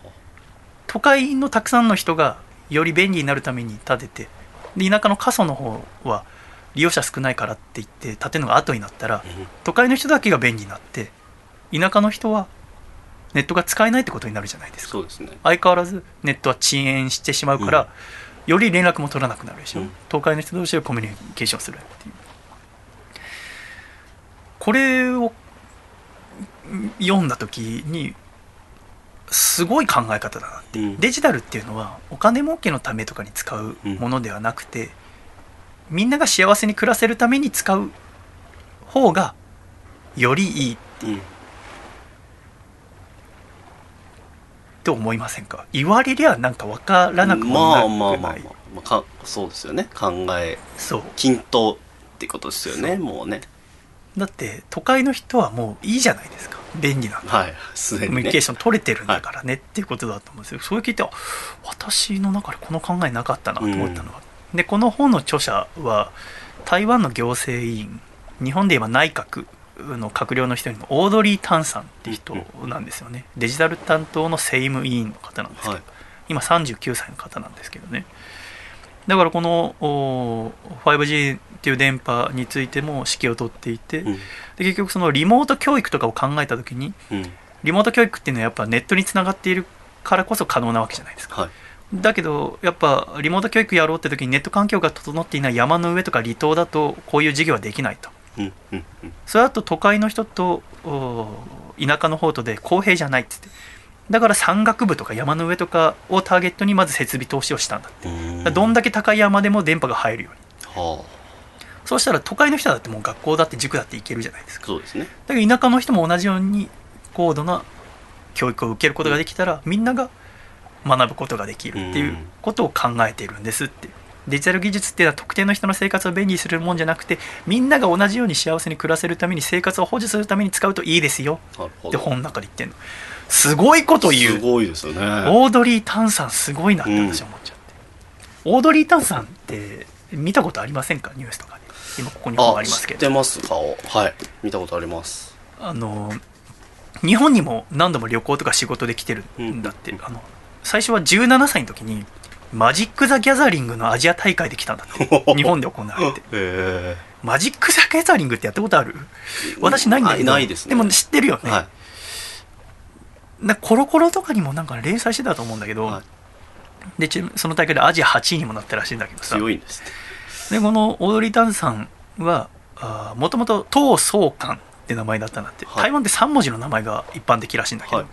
えー唐辛子の唐に宗教の宗に漢字の漢で唐宗館、だけど24歳の時にトランスジェンダーであることを公表してその時に名前を変えることにしたん ですでで英語名もきつけることにして、はい英語名を先に考えたんだって、うんうん。で英語名はオードリー・タンって名前にしたんです、はい。でオードリーって名前は男女どっちとも取れるからオードリーって名前にしたんだって、でその後じゃあこの台湾の名前唐総監を何にしようかな唐はそのままだからで、えー、ホウオウのホウの字を使いたいなと思ったんだ。はいはいはい難しい漢字だけど書けないけど、でもこの「ホウ」っていうホウオウの「ホウ」っていう字で3文字だから「問うホウなんたら」か「問うなんたらホウ」にしようと思ったうんだけど、そしたら日本の友人が「ホウ」っていう字は日本では「大鳥」とも読むんだよって教えてくれたんだって、大鳥とオードリーって似てるね。ああなるほどなるほど。っていうのを聞いて、はい。じゃあ3文字じゃなくて2文字でいいやって言って今は名前は東宝って名前なんだ、うんうんこの名前あのお話すごくおしゃれじゃないおしゃれですね。私がもしさそのオードリー・タンさんの友人でさオードリー・タンって名前英語名そうしてじゃあ台湾の名前も変えようと思ってるって聞いた時に、ああその鳳凰の鳳の字は大鳥とも読むんだよって言えるかなといやー。オードリーと似てるねって相当こう 教養がないとすごいですよねそれ。私はこれ言えねえなと思いながらいい話だなと。うん。こういういい話なんか好きでさなんか優しいじゃない、はい。ちょっと話はないけど私が最近いい話だなと思ってこれ何のラジオで聞いたのかテレビで見たのか忘れたんだけど、はい。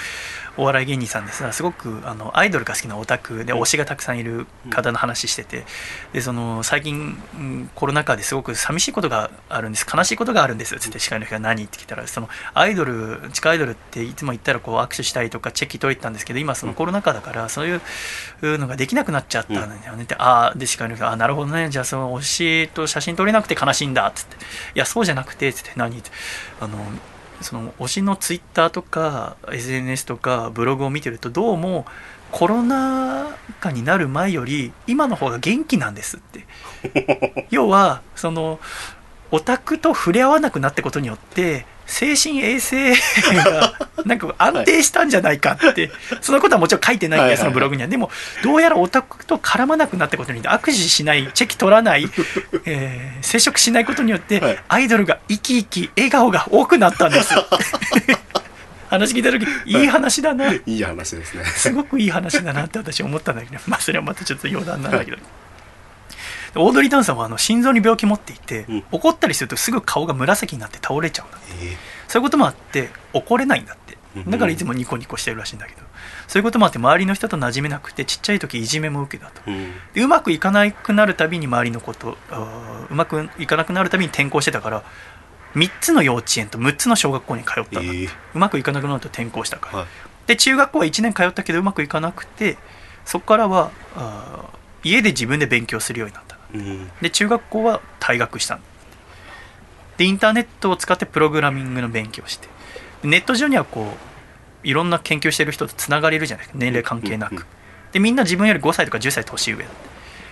で自分は今後どうすればいいんだろうなって中学校退学しちゃって。でも高校行った方がいいのかなって時にそのネット上で一緒に仕事とかしてる人に聞いたんだってどうしたらいいですかって言ったらみんなあー20人に聞いたって書いてあったかな。20人に聞いたらみんなやっぱ大体高校とか行った方がいいって学校は行った方がいいよって言ってくる。でそう思った時にオードリー・タンさんが考えたのはこの人たちの時代にはデジタルがなかったと。うん。でも私にはデジタルがあるって。うん。みんなやっぱ口揃いっていうのは学校行ってあのいろんな先生から学んだ方がいいよって自分でやるより、っていうけれども私はすでに、えー台湾にいながらしてアメリカの有名な学者とかのか先生とかともコミュニケーションが取れていると、うんならば学校で決まった先生と話すよりもその分野その分野で一番いい人にから学んだ方がいいんじゃないか、うんうん私にはデジタルがあるんだからと思って学校は通わずに自宅で勉強することにしたんだ、うんでそこからうー15歳の時に起業して出版社立ち上げて自分で書いた本をその出版社で売ったんだでその出版社をその後ソフトウェアの会社に変えてソフトウェアを作るようになったって。うん。で18歳の時にアメリカに渡ってシリコンバレーで起業したって。うん。でそこからビジネスの世界に入るんだけど33歳でビジネスからは引退したんだって。は定年定年とは言わないね。退職して。うん。で公共の仕事がしたいって。人のためになる仕事がしたいって。す人々のためにデジタルを使いたいと思って35歳の時に台湾の IT 担当大臣になった。で今39歳若いデジタルっていうのはさっきのその 5G の話じゃないけど、うん。特定の人を便利にするもんじゃなくてみんなで幸せになるもんだ。うんうんうん。あくまで IT とか AI とかデジタルっていうものは人間の生活を補助するものであってメインなものではないう。ん。みんなが幸せに暮らせるように使うもん。だよなって言って公共の仕事ついてでオードリー・タンさんが日本でも多分かさちゃんが見たことあるのは要は台湾があコロナウイルスの抑え込みに成功した。うんうんうん。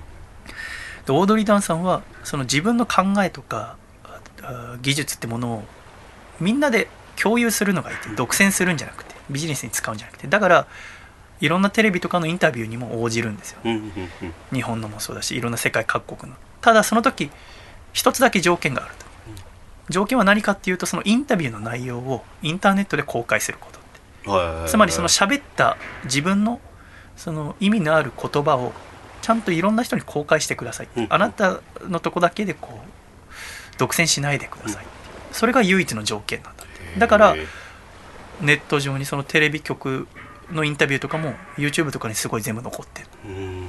それはインタビューを受けるときに条件としてあるか自分が学んだことを公共に生かしたいって考えデジタルは独占して金儲けに使うんじゃなくてみんなが幸せに使う。うん。でその考えっていうのは汎用性があるから、うん。いろんな国でも使えますよねってことだなるほど。だから私はなんかこの本最初読み始めて私もこのニュースとかでは見てくことあったから、うん。ただなんかこの私があこのもらったオードリー・タンさんのデジタルと AI の未来を語るっていうこれは日本の出版社から出してるんだけどはい。どうやらその日本だとやっぱりトランスジェンダーであることとか IQ が180以上あるとか、うん。なんかそういうのを取り上げるじゃないですか。ですね。もそんなのどうだっていいのに、はい。そういうバラエティワイドショー的な取り上げ方をすることがちょっと危ないなと思ったらしくて、うん。ちゃんと日本の人にも日本のことを好きでいてくれって言ってドラえもんとか大好きなんだけどうん。アニメとかも好きなんだけど広角機動隊の話とかも出てくるんだけどうん。日本の人に知ってもらいたいと思って日本の出版社とインタビューを20時間知ってもらってあのネットで。でそれに日本の出版社から出したのがどこだプレジデント社から出したのがこの本なんだけど。だから日本の人向けに書かれている本なんだけどもうで私が思ったのは要はそのコロナウイルスをどうやって抑えたのかって私なんかテレビ見てたらやっぱそのテクノロジーを使って最新の IT っていうものを使って台湾は抑えた。んだって思ってたんだけど、うんうん。この本読んで分かったのはそうじゃないって書いてあるんですようんうん。あのあくまでデジタルがやったのは補助だけだっていう。ほあそうなのと思って。うなんかうん画期的なマスクマップとかアプリ使っ作って IT の力で何とかしたんじゃないの？うん。と思ったのはあの日本とやっぱ違うのは台湾ってあの SARS の経験があるんだって。日本は SARS 流行んなかったけども、はい。2003年に SARS っていう感染症が流行って中国と台湾で。台湾では346人の感染者が出て73人の方が亡くなってしまったんだうんでこの時には台北市内の病院が2週間にわたって封鎖されて、うんうんでその時こうロックダウンっていうのは社会的にいいいい効果を生まないと。うんいう共感を得る一方マスクの着用は感染予防の効果が高いっていうのも分かったなって、うんだからこういろんな問題起きたけれども問題っていうのを一つずつデータとして残してうん。でその経験っていうのが今回のコロナウイルス対策にあ当たった蔡英文さんの政権の全員が共有しているんだ、うんうんで2020年の初めになってコロナウイルスの流行が始まった時に中央感染症指揮センター CECC っていうところが毎日記者会見をしよう。毎日記者会見をして正しい情報を出すことによって、えー政府もお人々国民も新しい感染症に対する知識を深めていったと。何を一番大切にしたかっていうとデジタル技術どうこうじゃなくて政府と人々の信頼関係だっていうわけ、IT はあくまで補助だっていうう、でそのコロナと SARS は違うけれども感染症という点でやっぱ経験があって共通点っていうのはやっぱり手洗いの徹底ソーシャルディスタンスの確保マスクの着用っていうこの3つがまず一番大事だと。うん。で手洗いの徹底マスクソーシャルディスタンスの確保マスクの着用が大事だよっていうのはデジタルで伝えることができると。はい。で正しいものを。やっぱりテレビとかラジオとか一般の放送局はどうしてもスポンサーが入ってますから、うん。情報を伝えるときに同じ時間帯でも例えばあ何チャンネルと何チャンネルが同じ情報を伝えるにしてもやっぱ自分の方を見てほしいからちょっとうん刺激的なタイトルをつけたりとか、刺激的な内容を放送することによって目を引き寄せようとするけどそうすると例えばあチャンネルを A っていうチャンネル見てる人と B ってチャンネル見てる人で本当は同じことを伝えなきゃいけないの。に、うん。伝わり方が違かったりすると。そういうのを避けるために政府が毎日えー会見をすることにした、うん。で毎日会見することによって信頼関係が生まれ出した。手洗ってくださいね。距離取ってくださいね。ただマスクの着用っていうのは放送するだけじゃできないと。で現にパニックも起きかけたんだって。どの店行っても最初マスクはないって、う。ん。あの1人3枚しかマスク買えないっていう風にしたんだけどやっぱいろんなお店を1人で回っちゃうと、うん。そしたら意味がないってことを気づいて、えーそこからデジタルをつ使ってマスクマップなどを作ったりとかそういうことによってデジタルによって情報を可視化してみんなで共有できるようにした、うん。どこ行ったら買える。その結果大規模な感染拡大が起きる前に国民にマスクを行き届かせることに成功した、うん。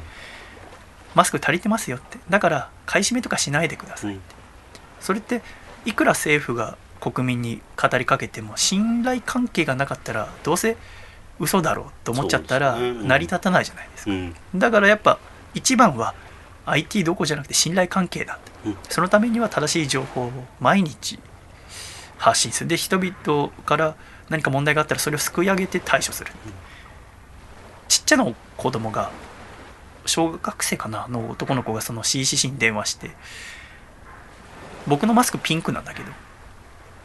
ピンクのマスク変って学校で言われちゃったらつけたくありません。っうん。ていう子供がからの連絡があって、はい。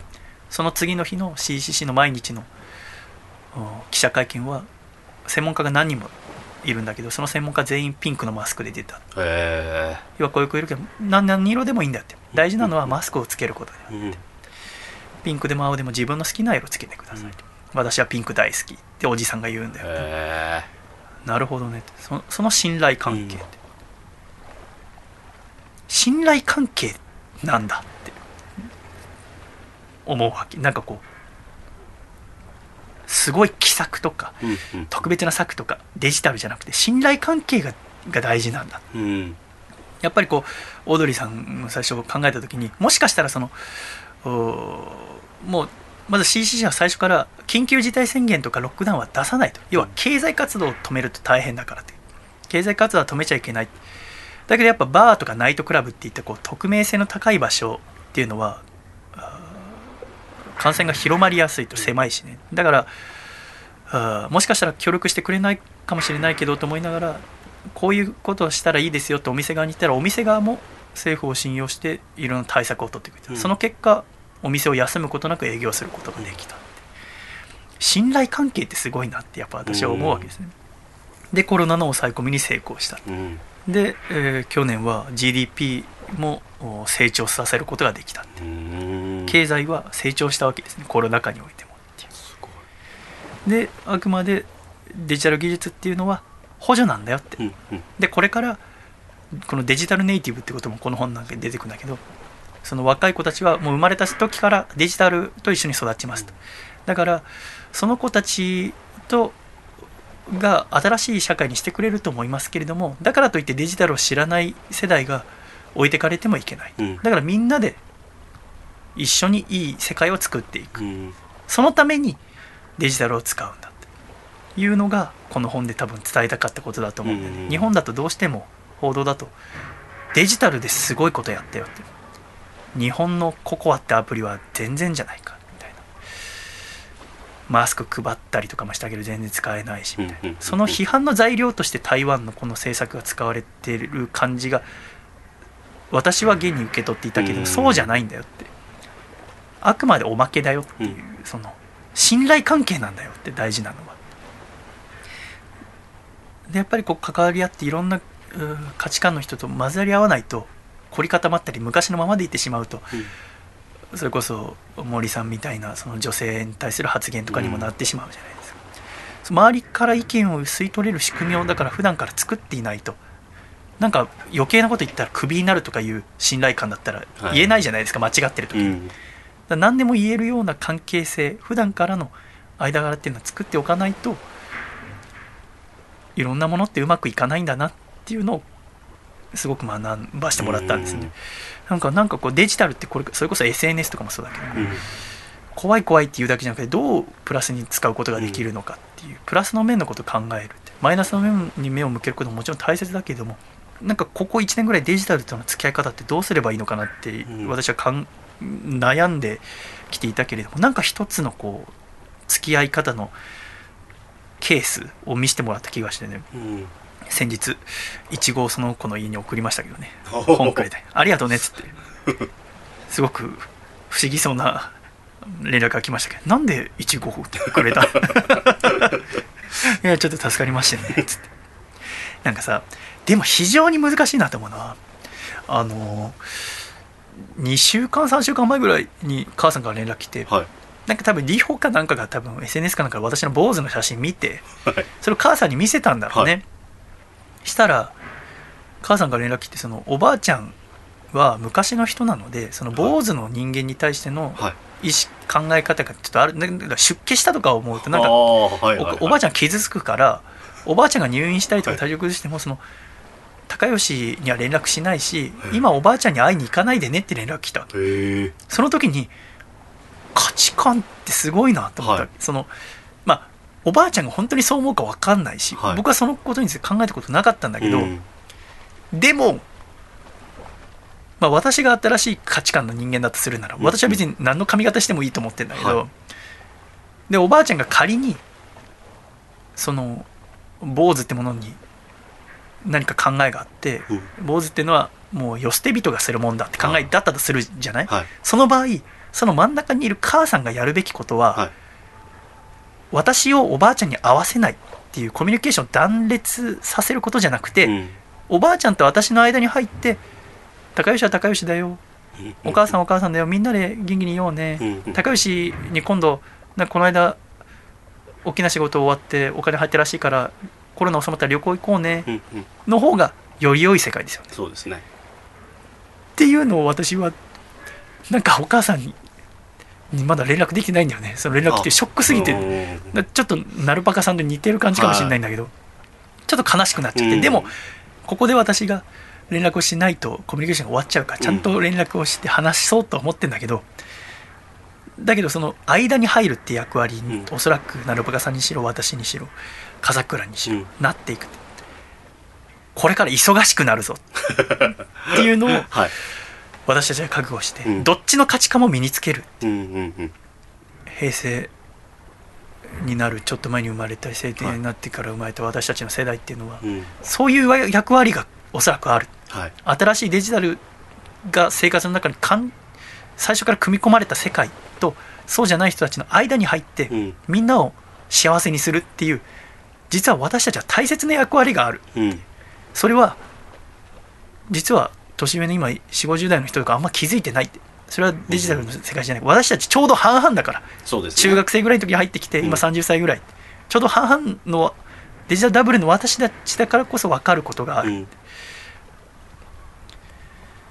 忙しくなるよって話。そうですね。君はどうですかだからいやーでもそうですね。そう連絡し合っててそういう瞬間ってありますよねあ親との。はい。だからそこをちゃんとかり合うのって本当だね。まあ面倒くさいことなんですけどそこから目を背けないことだなとは思いますね。やっぱりでもやっぱ一番簡単なの普段の生活ってわ、まあ、し私は会社入ってないけどこう会社の中とかうん。同じ業界の人だと、コミュニケーション、まあ、大体うまくいく。しこういうことだよねって分かってるから、うん。でもそれって同じ意見の中でコミュニケーションを反復してるだけだから、うん。そこから新しい価値観とか生まれない、うん。進んで自分から自分とその人のことを完全に理解しなくてもいいこういう考えがあるんだっていうことを分かるためにコミュニケーションを続けていくずっとって、その中で全然違うと思ってたけどやっぱ普遍的なものがあるんだって。うん。だって私はなんかこう国際結婚とか聞くとすごい幸せなことだなって思うわけ。だってうん。もともとはそのペリーっていう人の写真見たことあるでしょ？なんかあのうん。白黒だけど、はいペリーっていう人が、まあ、私は裏が来てその後1年後とかまた日本来て日米修好通商条約とか結ぶけどその降りてきてさい。それを日本人初めてアメリカ人を見るわけ、はい。そこでね、まあ、オランダ人とか出島とかで長崎とかで見てたけども、うん。あの初めてアメリカ人見て時にその絵を描くんだよペリーの。それが日本史の多分資料集とかにも残ってるけどもうはい天狗みたいなすごい恐ろしい化け物みたいな顔なんだよね、要はそれってアメリカ人っていうのは恐ろしい人だっていう意識が本当にああ見せてるんだと思うんだけど今アメリカ人の人の絵を描いてくださいって言ってじゃあ例えばペリーが生きて出てきたとして、うん。あんな絵を描く人は日本にはいないじゃないですか、うん。それはこのおペリーが来て何年？150年ぐらいかけて、はい。ずっとコミュニケーションが続いたからこそいろいろ変わってきたわけじゃないですか。普遍的な価値観、はい同じなんだよ。っていろんな文化の違いあるけど、だけど人間として恐ろしくも何ともないんだよ、うん。これがデジタルにおいてもおそらく言えるって。デジタルっていうのはなんか最近気づいたけど若い時にあんまデジタルに触れてなかった世代。うん。うちの母さんとかの世代40歳以上の世代はデジタルって画期的なものって思ってる気がするそれはでも僕とか笠倉の中にもある。だから、うん 5G の基地局どっからやるかっていうと人がたくさんいるとこから立てた方が便利だって思うわけ。うん。それは多くの人がよりまず便利になった方がいいとお金儲けにも使える。うん。でもそうじゃなくてデジタルっていうのは、まあ、そうじゃないっていうのはそのオードリーターさんが言ってるのはうん。みんなのために使った方が多分デジタルって平和に使えんだようん。っていうこと。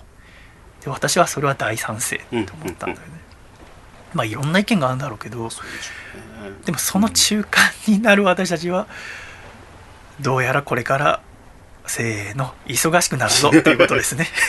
本当忙しくなりますよ。で面倒くさがらないことですね。そこからね。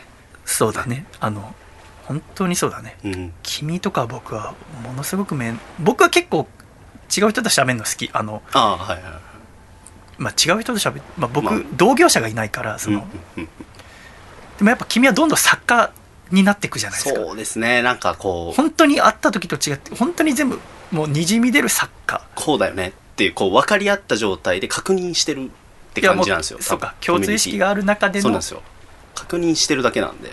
あんまりそこに慣れちゃうとやっぱ逆に違う人と話した時面倒くさいと思っちゃったりするそうなんですよ。だから親と話した時によくないなと思ったのが、あ。うわ話通じ通じんの遅いと思っちゃったんですよ。でこあれーって絶対良くないなと思ってて。あ話が分かる人たちで集まるじゃないですか、仕なるほどね。事って。うん。円滑に進むため。に、あそれこそコミュニケーションそのアプリの使い方ももちろん分かってたりとか、これは良くないなって思いました。今話してても思思いました。なるほどね、はい。だからやっぱりそこを面倒くさいと思わずにやっぱりうん。コミュニケーションするのはやっぱり楽しいことなんだっていうふうにやっぱ楽しいことじゃないと続かないから。そうですね。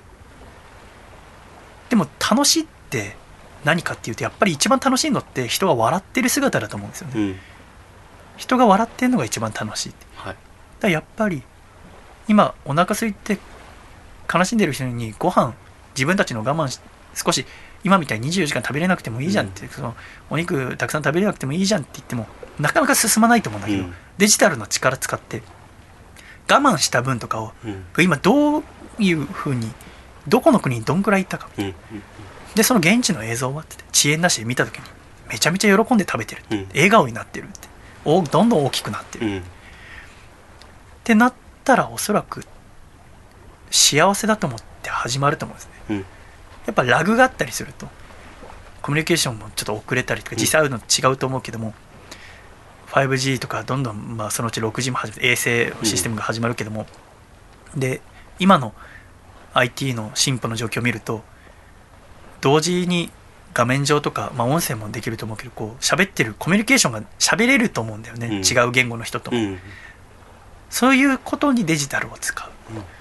でこでもコミュニケーションをしたり倫理観とか道徳観っていうのはデジタルでは身につ勝手に身につくことはないから、うん。それを使って身につけることはできるけどやっぱ努力は人間がしなきゃいけないっていう。ね。それはもう、お何千年前も今も変わらないってそういう時のために歴史とかを私は本当にえーダメなやつでずっと理系だっつって歴史を学ぶことを逃げていたけれども学んでみるとやっぱ同じような問題っていうのはやっぱ歴史の中で起きてたりそこから学んで未来に生かす。うん。そして我々は新しい世代と、うん今まで、えー日本しかり世界を作ってきてくれた人との間に入ることができるっていうすごい世代だということをなんとなく分かったはい。今の2340代ぐらい頑張りましょうね。頑張りましょう。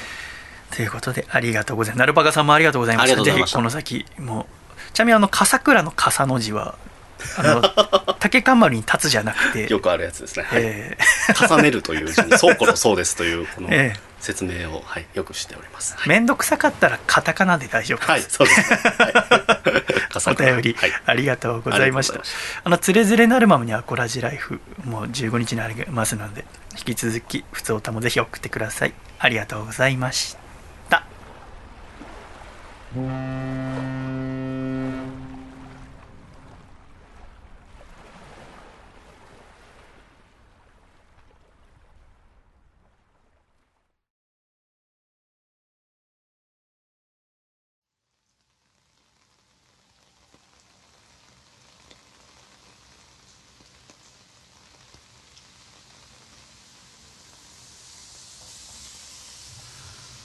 私は本当の本当にバカだ。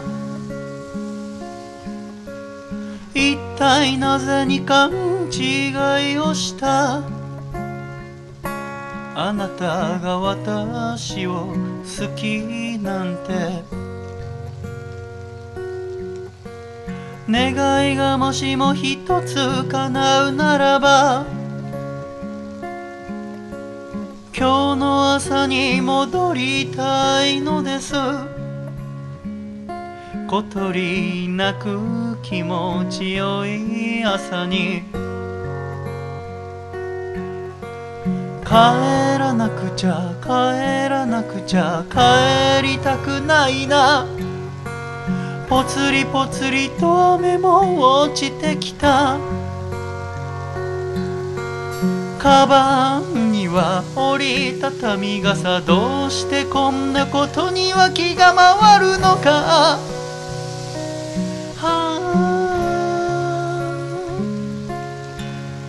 雨に打たれて帰ろう。傘はささずに帰ろう。夢に見た風景が忘れられる。ようにもっと触れ頼むずっと触れやまないでおくれ。虹なんて見たくない今は。雨雨雨雨雨雨雨雨。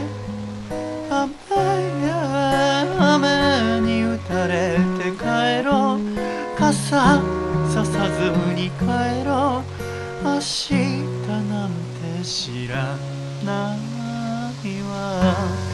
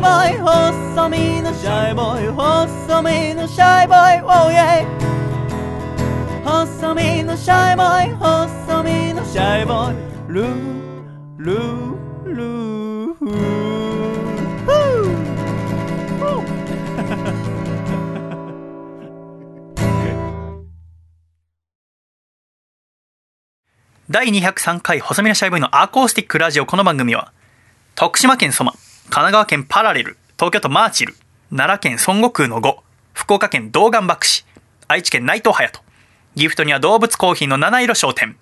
以上7名の提供で、今週はシャイと笠倉の2人でお送りしてまいりました。今週も最後までお聴きくださり誠にありがとうございました。では、エンディング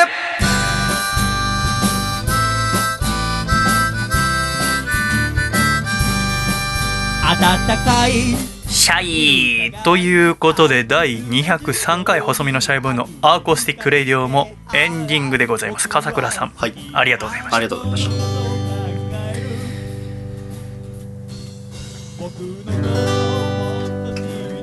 たどうでしたか年一発目のアコラジは。ななんか最近楽しんでし仕事はしてるんですか？まあ楽しんでしてる部分もありますし苦しみながらこうやってる時もありますね。準備で苦しんでる時は多いですかね。はい。なんかもうなんかあんまりこう体からこう幸せオーラを感じませんよ。あの忙しいんでなんかそこでちょっと良くないなと思ってます。なんか好きなゲームとかしてみるんですけどああんまりあれ楽しくないみたいな瞬間があるだ多分やりながら残ってる仕事のことを思ったりして、そうなんですよ。でも人にはやっぱこうねぎゅーってひたすらにひたむきに仕事をする時はもちろん必要だと思うんだけど、そこをなんとかひたむきにやりながらもハッピーなオーラ出してほしいですね。はいそうですね。なんかねはい、このままだと危ない感じがする。あありがとうございます。ちょっと飛ぶ感じがするなんか。いやなんか本当そこはなんとなくぼーっと考えてたんですよ。でその、はい。まあストレスとは言わないけど、その解消法をうん。食事とかに持っていくと危ない。より太る。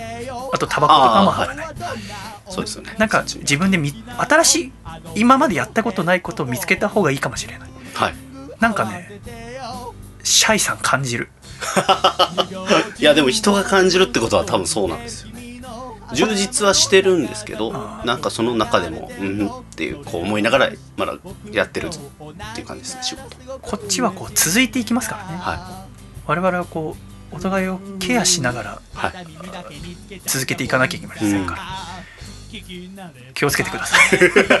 初めての怒られ方だと思うけど。いやいやありがとうございます。本当に。はい心配。もう私はもう。人と対面でこうやって会うのがめちゃめちゃレアなの。でああそっか。多分それもあると思うんですよ。妹じゃ多分これって分からない気がしてて。なんかこう、ね。まあ、毎日会ってたりすると逆に分からないこともあるかもしれないけど、まあねよりたのもう楽しくはい。自分楽しそして、えー自分の作品とか見てくれる人も楽しませるはい。ことでやっていきましょうね、えー次の「つれづれになるままのアコラジライフ」だから3月15日配信のものははい。サガトくんが来てくれる、はい。サガトくんあのアイドルマスターっていうゲームアプリが好きなんだけど、はいそのアイドルマスター特集のブルータスが今月発売になってそこでインタビューされてるのよプロデューサーとして。ええで私アイドルマスター知らなくて。はい。でサガトは本当にアイドルマスターにをやってる時はすごく幸せそうなんだよね。いいですね。でそのサガトが幸せな時のアイドルマスターについてもいろいろ聞いてみようと思って、はい。だからサガトさんにぜひ質問のある方は、うんうん。えーメッセージテーマは沖縄でございますからはい。私来月取材で沖縄行きますあ3月か。はい。よくない。よもうこっちはもうひたすらもういろんなとこ博物館とか回らなきゃいけないからもうひあともう沖縄の波の音が欲しくて。いいですね。それはいいですね。いろいろ車借りていろいろ音取ってこうやって、はい。みんななかなかいそれこそ家族いたりすると行けなかったりすると思うから、せめて波の沖縄もぐるっと回って一番いい波の音はどこなんだろうとはい。いろいろ見てみようと思ってるんでねやることはたくさんある忙しくなるよ本当に。忙しくなりますね。金もだから本当にもう私だけじゃ手足りないと思うからいろんな人と話してこういう人いましたよとかい。ろいろ教えてほしいし、はい。それこそ今回のアルパカさんからメールいただいたし、うん。つえぜにもいろいろメールいただくんでもうどんどんメール欲しいし、はい。なんなら私たちの喋ってることがなんか違うなとか、うん。ここあこういうのもありますよとか、うん。いろいろあったらぜひぜひ教えてほしいラジオはもう世界中の人とつながれるし、はい。これもデジタルの一部だけど皆さん忙しくなりますよ。忙しい年ですね。ということで、えー笠倉さんとはまた来月でございます、はい。今月もありがとうございました。また。来月笑顔でお会いいたしましょう。ではいくぞ !123 シャイまたね